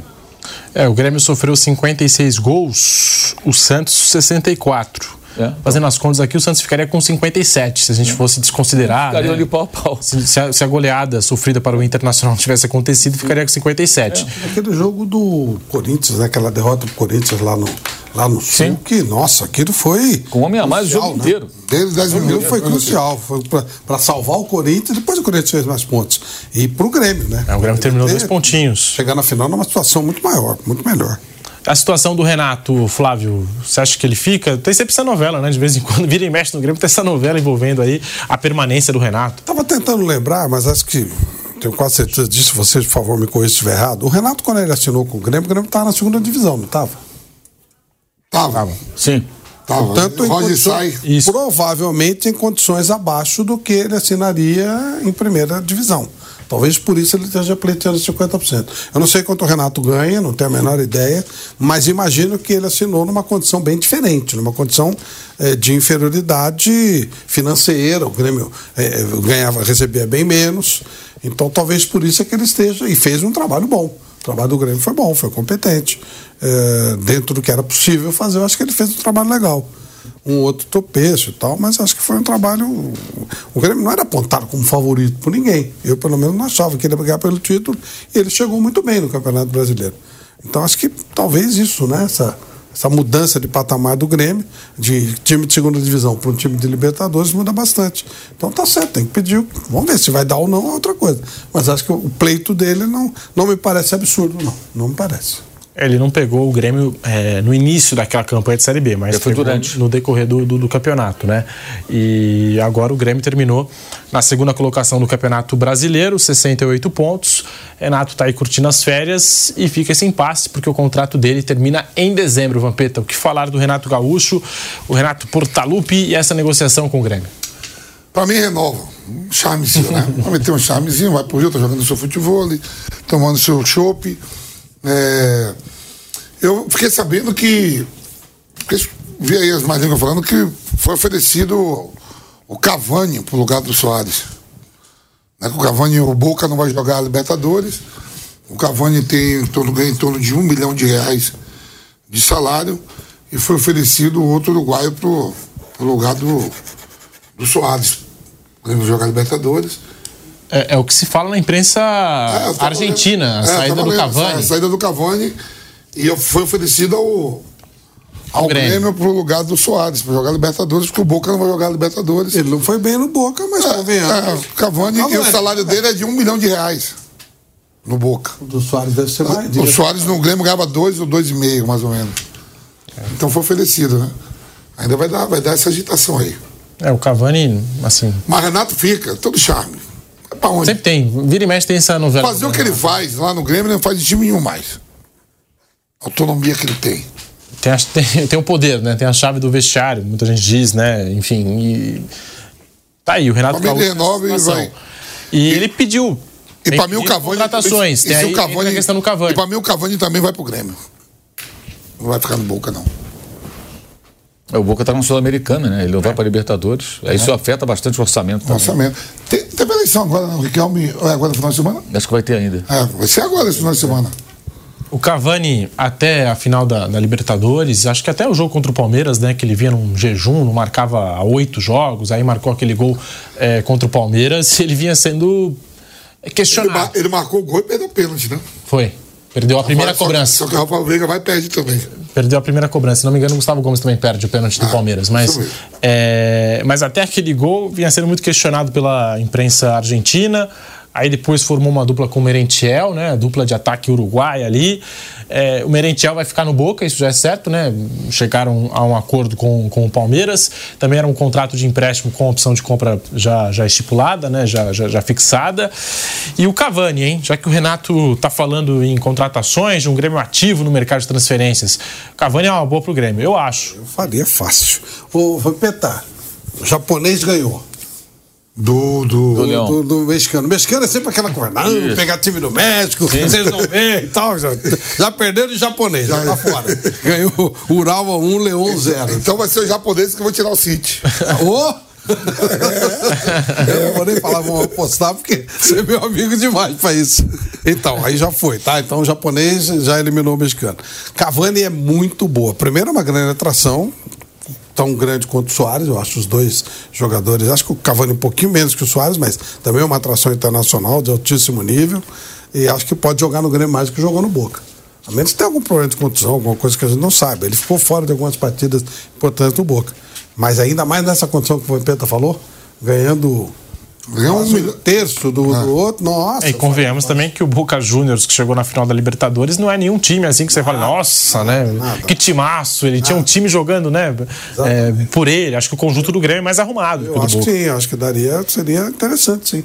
Eu faria fácil. Se, se, por essa condição que o Vamp falou, não, faria fácil. O conjunto do Grêmio comparado com o do Boca, né? Estou comparando aqui com o do Boca. De hoje, claro, é, claro. Acho que é um time que permite mais finalizações. Mais dinheiro. É. Também, também. Basicamente também. é isso, né? Também. Então tá aí. Cavani na mira do Grêmio, pelo menos foi oferecido, né? E o Grêmio também aguarda essa definição do Renato para montar o planejamento, para saber a opinião do Renato, que está curtindo as férias dele no Rio de Janeiro. Flávio citou o Mundial de Clubes, lembrei do Renato com o Grêmio no Mundial, aquele Mundial com o Real Madrid. E até hoje ele insiste no negócio do DVD lá, que, que jogou mais que o Cristiano Ronaldo. E insistiu nessa história também com o Luizito Soares, que até levou no, no, no bom humor, né? Tem que ser levado mesmo, né? É, na, na descontração, no bom humor. Ó, falando agora, falar em Mundial de Clubes da FIFA. É, a FIFA divulgou na, nesta quinta-feira, né, nas últimas horas, os três finalistas do prêmio The Best para o melhor jogador do mundo. O craque argentino Lionel Messi, hoje no Inter Miami, da MLS, Haaland, do Manchester City, e o francês Mbappé, do Paris Saint-Germain. O Mauro César, é, falando aí dessa premiação da FIFA, o Messi mais um ano concorrendo, já saiu do holofote da Europa, Claro, ganhou a Copa do Mundo com a Argentina, mas é, merecia estar entre esses três aí? Posso citar que isso não conta a Copa do Mundo. Não conta, né? Não conta. Não conta. Então é até uma informação importante. É, seis meses da Copa até o final da temporada de 2022 e 3. A Copa do Mundo já foi contabilizada na edição anterior, é isso? Exatamente. É, isso. é, da, é do um dia depois da Copa até o final do, da, do, do, da temporada europeia, ou seja, em agosto mais ou menos. Nem esse começo de ano também não vale. Então, esse começo de temporada não vale. Considerou apenas o futebol dos Seis Estados meses. Unidos. Seis meses. E é. o time do que foi eliminado de maneira precoce. É, ficou três meses. vai ficar três meses ao todo sem jogar, né? Tem Se um não fosse seleção argentina, não ia ter calendário. É. Tem, um, tem um pouquinho de PSG também. Tem um pouquinho de PSG também. É, o Messi nessa lista aí dos três finalistas, mal. Acho esse negócio um porre, cara. Nossa, esse, essa eleição, uma chatice. Isso só reforça a minha tese. Não, por que o Messi está concorrendo alguma coisa? Jogando aquele futebol mequetrefe dos Estados Unidos lá, aqueles times lá, futebol de quarta, quarto nível. É, assim, o cara é midiático, é o Messi, então vamos jogar o Messi aqui dentro para chamar a atenção. Estamos falando desse negócio aí. O segurança dele, sim, né? O segurança dele vem fazendo um trabalho excelente na marcação, dificultando ali, né? É, qualquer tipo de, de, de entrever ou situação com o Lionel Messi, mas é, chama atenção o futebol dos Estados Unidos, né? A marcação em cima do Messi, os gols Nossa. que ele faz, as jogadas que ele produz. Nossa, marcação feroz. Claro que o Messi deixa tudo mais fácil, mas eu digo assim, não, não é, é aquela é marcação. Pensa, é... Mas aquilo ali é brincadeira, né, gente? O cara pega na bola, ninguém nem chega nem perto. Os caras vão saindo da frente, ele vai driblando. Esse jogo de adulto contra é, criança. Exato, não dá para levar aquilo ali a sério, né? O americano quer fazer um espetáculo e para é. isso funciona. Ele faz um gol de falta, faz uma jogada espetacular. Parte do público ali não entende nada de futebol, os caras vão lá, mas é para se divertir. É como se fossem os, os Globetrotters. Tá? É, é, mais ou menos isso. É mais ou menos isso ali. Ele está lá para isso. Então ele fez uma opção de vida. Eu, eu, não quero mais o futebol competitivo. Vou jogar um futebol mais suave e viver nos Estados Unidos. Curtir né? a família. Porque ficar lá com a família dele e tal, que ele poderia estar jogando, por exemplo, na Inglaterra, onde ele não jogou. Seria sensacional vê-lo em algum time na Premier League, num campeonato duríssimo, né? E eu acho que ele ia fazer diferença ainda, tem a Paquemar, né? É, mas não, é mais a opção dele. Agora, eu acho que quando ele faz essa opção, ele sai do eixo é, do, do, dos grandes do, desafios profissionais automaticamente não dá para levar a sério um, um prêmio que você coloca entre eles um jogador que joga no futebol que é super secundário. Se jogasse aqui no Brasil ou na Argentina, seria mais competitivo do que jogando lá nos Estados Unidos. Se jogasse, fosse jogar no, no, no News Old Boys, né, o time da infância dele, seria mais marcado, mais combatido. O Soares jogos... teria muito mais lógica do que o Messi. Sim, sim. Não teria lógica, sim. mas teria mais lógica que o, o Messi. O Soares, o que ele fez aqui no Brasil foi um negócio enorme, cara. O que eu falei, o Grêmio com a defesa horrorosa, o Grêmio chegou em segundo lugar no campeonato. Você pega o Soares, tira o Soares e, e pega, se pega o nível de um centroavante médio, bom, aliás, não excepcional, um bom. E ele produziria o quê? Digamos, 60%, 50% do que o Soares produziu. Transforma isso em números e vê quantos pontos o Grêmio deixaria de ganhar sem ele. Absurdo. O que ele fez foi um absurdo. E aqui, o Campeonato Brasileiro não está no nível da Europa. Mas aqui os jogos são duros, os, os times competem. Lá nos Estados Unidos, aquilo ali é uma brincadeira de criança, aquilo ali, cara. E o Messi vai levando pro Inter Miami os parças do Barcelona, Também. né? Busquets. É, vai ser divertido. É, Jordi Alba. É. Globetrotters. Agora o nome especulado é o Sérgio Roberto. E aí esses dias perguntaram para ele se estava indo, tinha alguma coisa concreta. Aí ele respondeu: Não, eu não pensei é, em ir a Las Palmeiras. Teve gente da imprensa que traduziu como Palmeiras time, mas Las Palmeiras, árvore típica de Miami. Teve esse erro de tradução numa é, época de mercado da bola. Vou ficar descansando debaixo da árvore, né? Nesse jogo, isso. esse jogo lá, é isso. Os três finalistas ao prêmio de melhor jogador do mundo do FIFA The Best 2023: Lionel Messi, Haaland e Mbappé. Flávio. E a presença mais discutida, obviamente, é a do Messi. Messi já foi nesse falado, trio aí. concordo plenamente. E, sem, não estou falando do Messi jogador, estou falando do ex-jogador, né? Que agora, quando você vai para os Estados Unidos, se aposenta. É a mesma coisa que avaliar a carreira do Pelé pelo que ele fez depois que ele foi para os Estados Unidos. Era um show, era um. Né? Ele, ele ganhou uma repercussão mundial, ganhou uma boa grana e tal, mas não mudou nada. A carreira dele acaba quando ele sai do Santos. Né? É, e o Messi é a mesma coisa. É, e, o próprio Mbappé é discutível nessa lista. Discutível. Não aconteceu nada com o Paris Saint-Germain eh, na, na, no começo do ano. O time caiu muito pro. Do jeito que você falou, eu daria logo pro Haaland, Foi campeão então, mas sabe europeu. quem deveria ganhar? Quem? Pra mim, de novo, o, o tricampeão, tri, deveria ter tricampeão, o De Bruyne. É, o De Bruyne também. Ele é não entra nem na lista, é engraçado. O, então, agora ele machucou. O De Bruyne, pra mim, seria tricampeão esse ano. Nos três últimos anos, o De Bruyne foi o melhor jogador. E o Haaland é óbvio. Que, caramba, se não ganhar o Haaland, não tem o menor sentido isso. Acaba... Aliás, eu acho que não tem mesmo. Né? Tá cada vez ficando mais patético esse negócio. Mas, pô, uh, desses três aí só dá, só dá Haaland, né? Não tem muito o que fazer. Não tem. Não, de verdade, não tem Sim. muito o que fazer. Como é que vai fazer? Vai dar para um jogador que jogou razoável. Estamos falando de jogadores de alto nível, claro. Um, um, jogou no nível que ele podia, mas num time que foi muito fez muito pouco no ano passado. O outro está aposentado no show dos Estados Unidos. E o outro fez mais de um gol por, por, por ano, mais de um, gol por jogo na, na Premier League. Então, dos três que estão aí, é o Haaland. Mas, para mim, o, o, de novo, deveria ser o De Bruyne, o melhor jogador do, do, do, do futebol mundial. Concordo. De novo, o De Bruyne fica de fora aí. É, dos três melhores, os finalistas aí do prêmio é, The Best. se a gente fosse analisar também aí né, nas últimas temporadas, o Vinícius Júnior, por exemplo, também vem pedindo também passagem. Seria muito mais lógico. Pedindo passagem aí nessa. Pelo menos entre os finalistas, né? Pelo menos entre os finalistas. É, e também não dá para entender os critérios utilizados, porque o Vini. Haaland. Tudo que jogou o Vini, às vezes ele, ele fica. Porque tem as posições, né? É, o Vini às vezes fica de fora até do top 10, do top. Né? Não sei. Haaland, De Bruyne e Vinícius Júnior seria mais lógico. Isso. Esse trio. Seria muito mais lógico do que a gente viu de futebol. Isso não tem nenhuma dúvida. É, e a gente sabe que nesse prêmio da FIFA, né, técnicos de todas as seleções nacionais filiados à FIFA é, acabam votando, os capitães também votam, e um jornalista de cada federação filiada à FIFA e o público geral também tem a possibilidade é, de votação. Também tem um peso aí essa votação do FIFA DBS. A gente está voltando para a Rádio Jovem Pan, aí vou querer saber também é, do Vampeta sobre esses finalistas, Messi, Haaland e, é claro, o Mbappé do Paris Saint-Germain.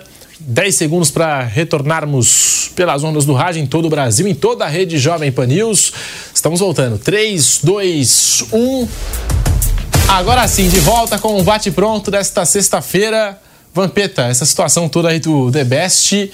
De novo, o Messi concorrendo aí ah, entre os Messi, três. Messi entre os finalistas. Vai ganhar de novo. Todo mundo vai votar no Messi. Vai ganhar. É, vai ganhar. Esse... Todo mundo vota no Messi, está encerrando, eu, vai dar para ele. Eu lembro aquilo que você falou. É, já está definido, né? É, é isso? Já. A votação já está definida, né? Eles é. só separam os três, mas eles anunciam, não é isso? Eu acho que sim, eu acho que quem votaria agora? Não tem mais quem votar, não é? Acho que todo mundo que tinha que votar já votou. Já votou, portanto já está A gente vai conhecer só. o resultado dia 15 de janeiro. Então, os três mais só vão dar o resultado, mas os três mais votados, os primeiro, segundo e terceiro já estão definidos. O, lembrei do Vampeta na Copa de. Na Copa agora 22, que a gente teve que fazer pro site da PAN a lista dos melhores da Copa. O Vampeta ah, não lembrava o nome do cara. Vai esse aí mesmo. O guardinha, como é aquele que foi da Croácia? Guardiol. Eu queria lembrar o nome dele, eu não lembrava. Ah, então bota Varane, vai. É, é mais ou menos o que ela faz com o Messi. Ah, não, e, gente, o Messi merece, mas aí fica merece. uma coisa meio patética, porque o, uh, desvaloriza até as outras conquistas dele. Pô, ganha num circo desse aí, como é que vai? Vira circo, né? Vira uma coisa meio besta. Né? Não tem sentido isso, pô. O cara jogou no vai, o cara aposentou, parou, vai jogar no futebol menor, para se divertir, aproveitar a vida com a família, o que eu acho perfeito, concordo plenamente, mas ele está fora do, do, do, grande, do grande é, círculo do futebol, né? Não dá, não tem a menor condição. Então, enfim, se não ganhar o Haaland, vai ser mais palhaçada é. ainda. O único que jogou de verdade no, no, e na fase final da, da Champions também não foi tão bem assim, não. Aí quem arrebentou de novo foi o De Bruyne. De Bruyne que agora está aí na expectativa, o Manchester City pelo Mundial de Clubes, mas o Haaland, artilheiro aí da Europa, é, em muitas competições tem mais gols do que jogos e como disse o Vampeta, ganhou tudo, né? Ganhou tudo, ganhou a Premier League, ganhou a Liga dos Campeões, ganhou Copa lá da Inglaterra. Agora é... tem uma coisa muito louca, né? Porque você, ao mesmo tempo que você não tem nenhum os principais jogadores não estão, exceção feita ao Haaland, entre os três finalistas, olha os técnicos. Você tem o Spalletti, faz um fez um trabalho fantástico com, com, com o Napoli, né? ganhou o título com o Napoli. Negócio assim, pô, Spalletti ganhou. Pô, maravilha, caramba, merecido. Olha o que ele fez com o Napoli. Aí tem o Inzaghi com a Inter. Com a Inter que chegou à final jogando. Um negócio maravilhoso, campeão italiano, aquela coisa toda. E tem o Guardiola. Olha que sacanagem com o Inzaghi e com o Spalletti. Aí nós temos três, qualquer um deles que ganhar seria justo. Só que tem um Guardiola, aí não dá, aí fica, né, fugindo do, do padrão, do patamar. Olha que maluquice. Ao mesmo tempo não tem jogador que você fala para competir, nesse caso aqui você tem treinador demais. E dois serão injustiçados. Na verdade, eu acho que esse prêmio deveria chamar Prêmio Guardiola. E você não. O, o Guardiola não conta. Prêmio do Guardiola. Teve uma época que o Di Maria sugeriu isso. É. É, no caso do Messi e do Cristiano Ronaldo. Também. Tem que criar uma competição só dos dois. Isso. E aí cria uma competição com os outros. outros. Também acho legal. E esse prêmio de melhor técnico poder troféu Guardiola. Então ele tá fora e dá para os outros. Porque realmente aí no caso, então é uma competição injusta, né? Porque o Guardiola é um gênio e tal. Mas os dois, tanto os Paredes como o Isaac, fizeram campanhas espetaculares se eles ganhassem, seria absolutamente justo. É que tem o Guardiola, né? Como é que vai fazer? É, como é que vai competir? Uma coisa com o Messi e o Cristiano Ronaldo, né? Também. No auge. A dinastia, tudo mais, não, tinha como. Não tinha como. Por mais que o jogador ali tivesse superado para concorrer com os dois tudo mais, não tinha Vai, como. Ia ser vai um, ia brigar ser pelo outro. terceiro. E, e ainda hoje, né? A gente está falando aí do Messi que continua chegando aí é, entre os finalistas do prêmio da FIFA, o FIFA The Best 2023, cerimônia no dia 15 de janeiro em Londres, Vampeta. Pedro, é. Aquela festa que você sabe, todo mundo vai. Quem, quem, quem não vai ganhar, você vê que o Cristiano Ronaldo balando, não apareceu. Tá gato, tá gato. É, quando o Modric ganhou, o Cristiano Ronaldo nem Messi apareceu. Vai dar pro Messi, o nosso tá fechando o ciclo. E aquele discurso do próprio Messi quando ele ganha, né? Ele fala pro Mbappé e pro Haaland, ó, vocês vão ganhar muito ainda, né? Já sabe, vai lá com o cachorro deles, filho. Mundial de Clubes da FIFA. O Fluminense vai conhecer nesta sexta-feira o jo- o jogo marcado para as 15 horas, né? É, entre Al Ali e Al Ittihad. Dali vai sair o adversário do Fluminense nas semifinais do Mundial de Clubes. O Al Ali, que é o atual campeão africano, e o Al Ittihad eliminou o Auckland City na abertura do torneio. É o time da casa, é o time da Arábia Saudita que recebe essa edição do Mundial de Clubes. É, o Al Ahly é o segundo time com mais participações no Mundial, nove, sendo a quarta consecutiva. E chegou à semifinal em três ocasiões: é, 2006, 2020 e 2021. Já o Al Ittihad, classificado como representante do país anfitrião, disputa apenas pela segunda vez o Mundial de Clubes. É, dá para apontar um time aí mais difícil para o Fluminense? Tem caminho mais fácil? Acho que não. Pra mim, o Al Ahly vai ganhar esse jogo. Qualquer um dos dois que ganhe. O Al Ahly? O Al Ahly é o time que mais jogou. É o maior time da África, pô. Qualquer um dos dois que ganhe, o Fluminense entra com 50% de chance de ganhar e 50% de chance de perder. Tanto o Al-Ali, Al Ittihad e Fluminense, acho que eles estão no, no mesmo nível de, de capacidade para. Acho que vai ser jogo equilibrado. É, jogo equilibrado. Acho que hoje vai ser jogo equilibrado. Hoje. E, e o jogo com o Fluminense também. Seja Sim. qual for, o- qual for o finalista. E a maior prova disso é o que a gente vê, né? O número de vezes que os clubes sul-americanos eh, têm dificuldade e não passam. Me- Metade das vezes eles não passam. E dessa vez, de novo, a dificuldade vai ser muito grande. Acho que o, o- o Fluminense vai ter que jogar uma grande partida. Tanto faz ao Ittihad ou ao Ali, a, a dificuldade vai ser muito grande para qualquer um dos dois. Ué, o japonês acabou de eliminar o Leão. Né, o time mexicano, comigo. É, lá. todo mundo fala, é, eliminou. mexicano é tudo. Eliminado pelo japonês. Não o Tem jeito. Tem jeito. Então acho que vai ser. Não tem favorito, não tem caminho fácil. E o Fluminense vai jogar com 50% contra qualquer um dos dois. E sinceramente, eu acho que é pau a pau. E não é o Fluminense, não fosse qualquer outro. Qualquer outro, Flamengo, É. Palmeiras, o, o- o- o São Paulo, Corinthians, qualquer um. Hoje é pau a pau. Hoje não, faz tempo, né? Faz tempo que, que é muito difícil passar desse primeiro jogo. É, é claro que assim, o Al Ittihad tem Romarinho, tem Benzema, tem Kanté, tem Fabinho, tem Marcelo Groi. É, tem jogadores, digamos assim, é, mais badalados É, é. do que é, o Al Ahly, mas eu acho que é jogo equilibrado. Acho jogo equilibrado. É, o Vampeta destacou aqui o poder do, do Al Ahly. E vai lotar o torcedor. Vai. Não, é uma, é uma torcida É. fanática, né? Uma torcida que comparece mesmo. Então tá aí, Al Ali e Al Ittihad. Quem vencer pega o Fluminense na semifinal. O Fernando Diniz e a comissão técnica já estão estudando esses dois times. Também é muito comum no Mundial de Clubes a comissão técnica ir acompanhar esse jogo, né? Esse jogo, essa prévia, né? Já claro. para saber. Acho que isso deve acontecer também hoje. né? A gente deve ter ali a câmera da FIFA indo buscar o Fernando Diniz e o staff do Fluminense durante o jogo. É, o calor da Arábia Saudita, tem muita gente citando que pode ser um fator para o Mundial de Clubes, não deve ser problema para o Fluminense, de acordo com a informação que a gente tem aqui na pauta, porque a previsão do tempo para o dia do jogo do Flusão é tranquila, máxima de 31 graus, mínima de 24, provavelmente mais refrescante do que se jogasse é, em casa, é o que está escrito aqui, pelo menos na informação. Dia que é o jogo do Fluminense? Amanhã? Não, Dia segunda-feira. 18, é dia 18 o jogo. Segunda. Tá marcado para dia 18. Segunda-feira, né? É, hoje, dia 15. É, segunda-feira. É, tá certo, é isso mesmo, segunda-feira. 16, 17, 18. Aí o, e, o, e, o, e o do City, dia 19. É isso, né? É, o do Manchester aí, City. Não, 22 é o. City joga amanhã contra o Crystal Palace. É, o Ainda City joga ainda, amanhã pelo campeonato. ainda tem Depois embarca. jogo pela Premier League, exatamente. E o Fluminense vai encerrar sua participação no dia 22 para a disputa da final ou do terceiro lugar. Né? Tem aí o Manchester City, o, o Flávio passou, né? é, do Leão do México e o Urawa Reds. Ural ganhou de 1 a 0. Então, é, já vou tirar até o Leão aqui. É, pode tirar. Não era tão Leão assim. Então teremos Manchester City de um lado, o Urawa Reds Diamonds, que o Flávio citou, do Japão, né? Já formando a semifinal de um lado, e do outro tem Fluminense contra o vencedor de Al Ali e Al Ittihad da Arábia Saudita. E nós vamos acompanhar tudo aqui no microfone da Jovem Pan. Bom, agora vamos falar do Palmeiras.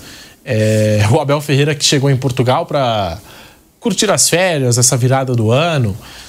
E ao chegar no aeroporto, já tinha uma equipe de imprensa esperando o Abel Ferreira, vários colegas ali, querendo ouvir a palavra do técnico campeão brasileiro da Supercopa e do Paulistão 2023. E perguntado sobre o futuro, Abel Ferreira reforçou que tem contrato com a equipe do Palmeiras até o fim de 2024 e brincou que fará um retiro nos próximos dias. Nós temos aqui as aspas de Abel Ferreira, técnico do Palmeiras. Abre aspas, eu tenho um contrato.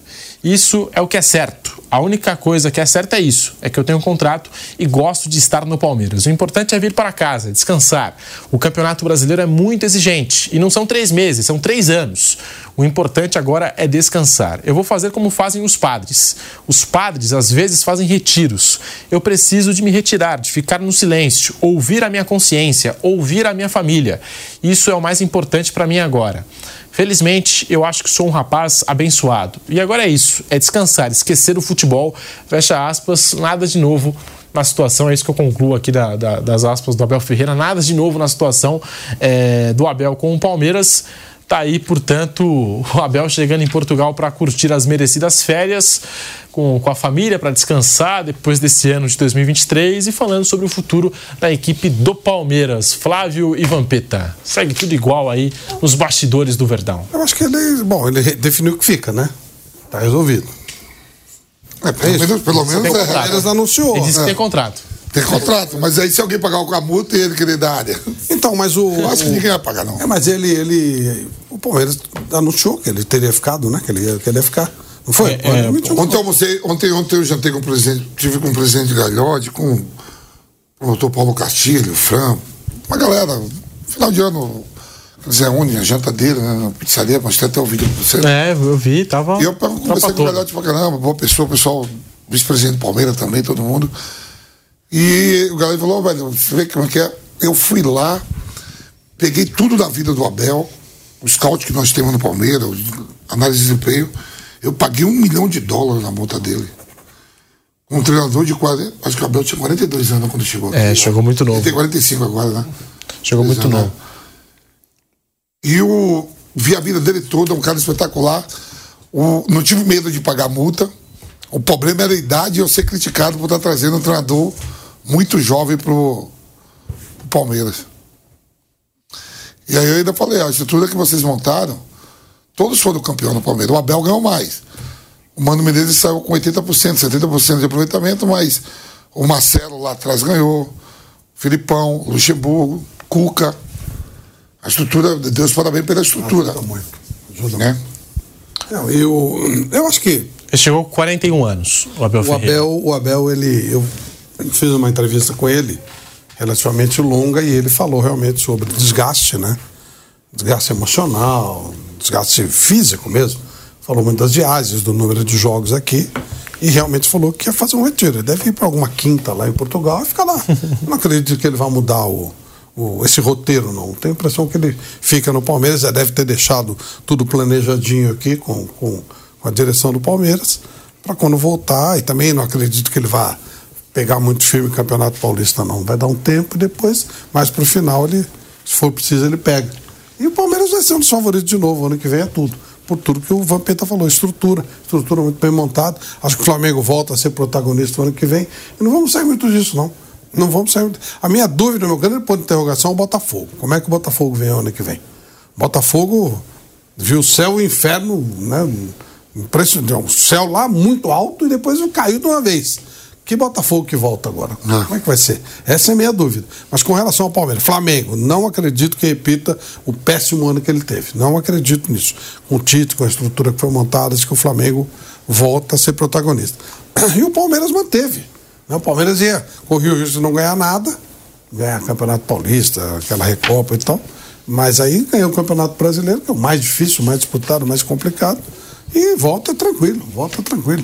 Vai ter contratações pontuais e manteve o Abel, quer dizer, tá tudo tranquilo. Na vida do Palmeiras tá tudo muito sossegado reta final da temporada 23, já se aproximando 2024.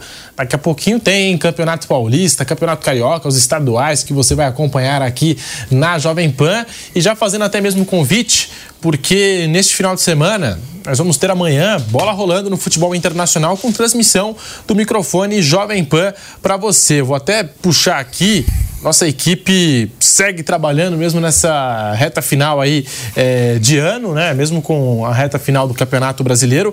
Amanhã tem em Valência e Barcelona a partir das 4 horas da tarde com o Fausto Favara, com o Bruno Prado, com o Daniel Lian e com o Guilherme Silva. E também edição especial do Camisa 10, meio-dia para você na TV Jovem Pan News, com as informações atualizadas do seu Clube do Coração, os nossos setoristas espalhados pelo Brasil.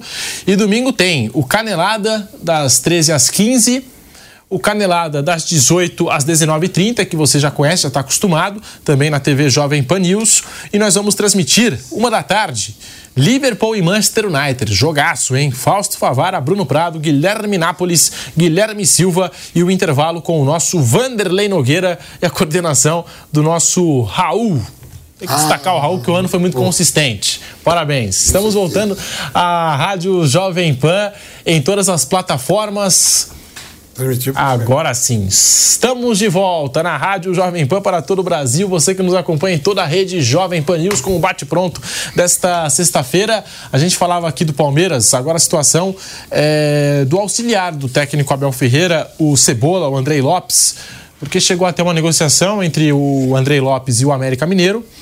E o auxiliar da comissão técnica do Abel, ele faz parte da comissão fixa do, do, Palmeiras, decidiu permanecer no Verdão depois de receber essa oferta para assumir o comando técnico do Coelho. Agora o clube volta ao mercado da bola em busca de um novo nome e o Cebola, que tinha recebido do Palmeiras a permissão, se quisesse sair, negociar um contrato com o América, ficou a critério do Andrei Lopes, mas no final das contas é, as coisas não caminharam e o Andrei vai seguir na comissão do Palmeiras, que investiu bastante aí é, no Andrei, no, no, sentido de, de cursos e do aprimoramento aí do profissional, né?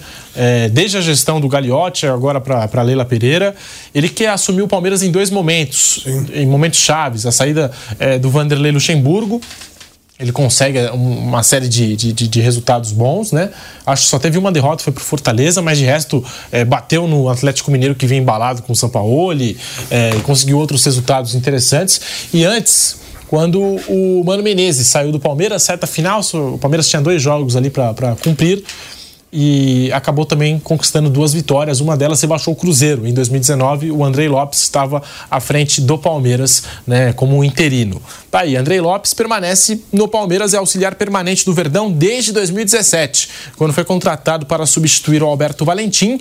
E antes, ele trabalhou, chegou a trabalhar com Dunga também, na né? Seleção, Chegou a trabalhar na seleção brasileira. É. Ainda não teve um trabalho como técnico, né, efetivo, né? Mas está aí, segue na comissão do Palmeiras. Então, é, tem algumas, algumas pessoas que elas fazem um trabalho é, que não é visto no dia a dia, que não aparece tanto, mas que é um trabalho fundamental, importante. É, ele teria que fazer uma opção de mudança de vida, né, realmente. Lembra o Domi, quando ele saiu do. deixou o Guardiola veio trabalhar no Flamengo. Agora estão falando até que o atleta paranaense pode fazer uma proposta para ele, ele voltar aqui para o Brasil. Mas ele foi para o Galatasaray, foi para os Estados Unidos, a coisa não virou. Tem algumas pessoas que se dão bem num, num, mais como auxiliar, numa outra função que é tão importante, não tem tanta badalação, não se ganha tanto, mas você é, acaba sendo um, um, elemento importante da comissão técnica. O trabalhar no Palmeiras hoje é um privilégio, né? Você recebe em dia, você tem todas as vantagens, você sabe que você vai ganhar títulos. Então, talvez no, no América ele tivesse um destaque maior, seria manchete e tal, mas né? Qual o respaldo que ele teria? Qual a segurança que ele teria? Vai para vai a segunda divisão, tentar uma nova situação e tal. O Palmeiras ele conhece, né? O Palmeiras também conhece o trabalho dele. Claro, cada um sabe da sua vida. Talvez ele quisesse dar esse passo, ah, vou tentar um voo solo. Ok. Mas é um desafio grandão, né? Acho que Isso. ele foi. Acho que ele pensou bem e falou: peraí, eu tô bem pra caramba aqui, vamos deixar para depois, né? Numa outra oportunidade. Sobre o mercado da bola do Palmeiras, o Caio Alexandre, o Marcelo Paz, presidente do Fortaleza, concedeu entrevista à TV Ceará, falou sobre o assunto, disse que existe o um interesse, que recebeu ligação, que conversou com pessoas do Palmeiras, mas ainda não chegou a oferta oficial. Ainda não chegou aquela oferta com né, papel timbrado. Lajan, Lajan. É, exatamente. Ele falou, conversa, mas disse, e o dinheiro? É, ele falou, e, e eu cala a boa. É, é, tá tudo muito é, bom, tá tudo muito bem, mas e o Cadê? meu? Perguntaram para ele, e aí, o Caio Alexandre fica? Ele, ó, não tem, não tem proposta oficial ah. ainda, ligaram para mim, conversaram tudo mais, mas ainda não tem proposta. Ainda não tem proposta a oficial. Gente, conversa, mas pelo Caio Alexandre. Algum, é. né? e a questão do Cauli, é, o jogador visto como inegociável pelo Bahia, e o UOL apurou, informação essa confirmada também pela reportagem da Jovem Pan, que o Bahia não planeja o ano de 2024 sem o Cauli, que foi um dos principais jogadores da equipe, se destacou no Campeonato Brasileiro, com quatro gols, sete assistências, um golaço contra o Corinthians na Neoquímica Arena. É um jogador que, de fato, é, eu, eu acho, eu gosto muito do Cauli, acho ele diferenciado mesmo. O Palmeiras está buscando esse atleta, não desistiu continua insistindo na, na, na transferência, é, promete aí uma nova investida, mas a gente sabe que as coisas também mudaram. Eu estou falando aqui do Fortaleza, também vale para o Bahia. É, não precisa de é. dinheiro, não tem problema de dinheiro. Ah. Esse tipo de jogador era contratado quando você ia num time menor, num time que não tinha estrutura, num time que não tinha. Não, aí você, pô, aqui é a minha salvação, né? Pega essa grana aqui, agora é diferente. Agora, se o Bahia não quer vender o jogador, vai ter que pagar a multa. Vai, vai pagar a multa? Acho que não. Então é isso aí. É uma nova realidade mesmo, Pedro. Você foi muito feliz. As coisas mudaram. As coisas mudaram. As coisas e, mudaram. e até nesse sentido, a gente está falando que não, né? Até de um mercado para o mercado do futebol, né? Do, do Bahia também, né? Nesse sentido, Bahia com a SAF do Grupo City e não precisa de dinheiro, pode manter o jogador que quiser lá e tem um trabalho estável, é, tem um clube que tem uma estrutura. Então, assim, é, o Cauli permanece no Bahia e, de acordo até com as últimas informações que saíram, o Bahia só aceita negociar se pagar a multa de 50 milhões de euros. Isso. É... é o que o Palmeiras faz, é o que o Flamengo faz. Perfeito, o é. faz. Os caras têm dinheiro. Pra que você vai se desfazer de jogador? A não ser, no caso do Léo Ortiz, criou-se uma situação. Pô, legal. Então, está envolvido o, o, o, o Red Bull talvez fique com o Matheus. Matheus Gonçalves está emprestado lá. De repente pode virar uma situação aí de, sabe, um bem boladinho. E o Bahia tem como exemplo a atual campanha do líder Girona no Campeonato Espanhol que também pertence ao grupo City. Né, e está aí superando o Real Madrid, Atlético de Madrid, Barcelona, fazendo uma, Barcelona uma, semana passada. Fazendo uma grande campanha e, e, o Bahia acredita que o seu ano de 2024 será muito melhor em relação a este ano e não gostaria de perder o Cauli para o Palmeiras e enxerga o Palmeiras como um rival aí na briga por títulos é, a partir aí dessa, dessa próxima temporada. É, e também não precisa se desfazer de atletas, a gente já, já citou isso aqui. É, e o Palmeiras, se quiser contar com o jogador, é simples: vai ter que pagar o que o Bahia está pedindo. E o Bahia quer a multa rescisória. A gente citou isso no programa ontem, eu falei, né? Eu falei, ah, a gente está falando do Caulino Palmeiras, é, do Caulino Botafogo, do Caulino Flamengo. É, e aí, mas o Bahia vai negociar? O Bahia quer negociar? Esses times querem negócio. E mais que isso. Mas o Bahia não quer negociar. Então segue negociar. no Bahia. Não. Não, não precisa negociar. Não. Então, perfeito. Está resolvido. É, a gente está aqui falando desse mercado da bola do Palmeiras. É, o volante Jailson, como eu disse, Jailson Siqueira, isso já é certo. Está é, tá buscando um novo clube, está buscando um novo clube aí no mercado, porque acabou é, o contrato dele com a equipe Alviverde. O Atuesta pode ser envolvido em, em alguma negociação, tem times do, dos Estados Unidos aí interessados no futebol é, do Atuesta colombiano, que passou por um ano difícil, complicado, até com, com uma lesão, ficou fora aí cerca de, de seis, sete meses. Só voltou agora no último jogo do ano contra o Cruzeiro, voltou a jogar, né? Eu digo. O Abel Ferreira deu essa oportunidade ao Atuesta e o Palmeiras buscando reforços, contratações. É, acho que o Cauli dificilmente vai chegar. Mas é, no planejamento do Palmeiras tem esse meia que possa jogar junto com o Rafael Veiga, formar uma dupla, ou até mesmo ser ali uma sombra para o Rafael Veiga, assim como o Palmeiras tinha na época do Gustavo Scarpa. Era Scarpa e Veiga. Criava uma confusão nos adversários e também no momento que o Rafael Veiga se lesionou, o Scarpa deu conta do recado e ajudou demais o Palmeiras na, naquela conquista do Campeonato Brasileiro 2022. Então o Palmeiras está buscando esse meia ofensivo, esse meia de criação, meia armador.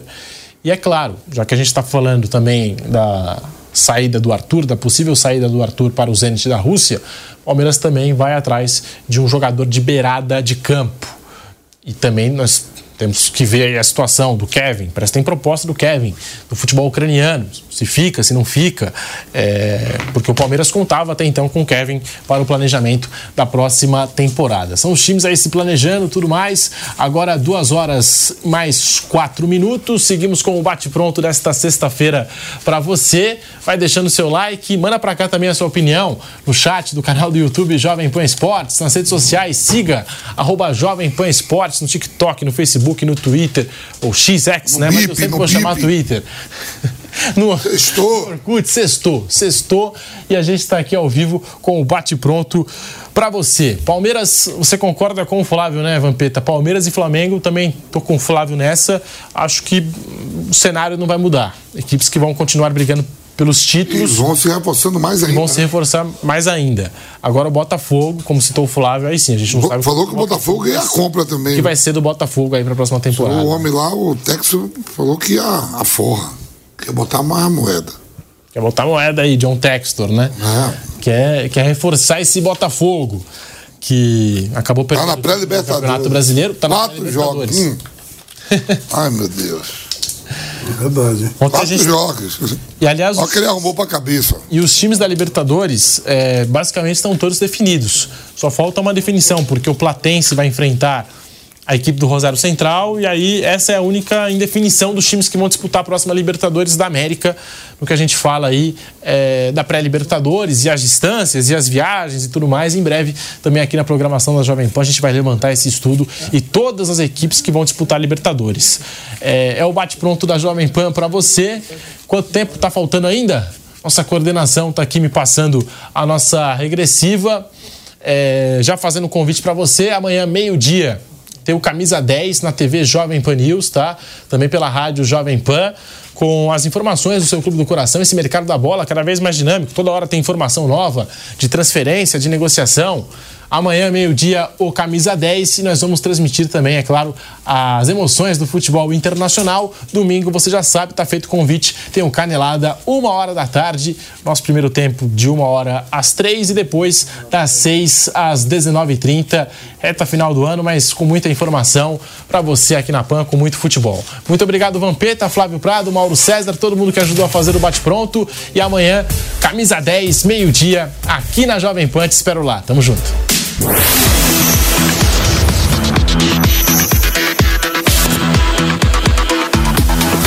Bate pronto. Realização Jovem Pan News.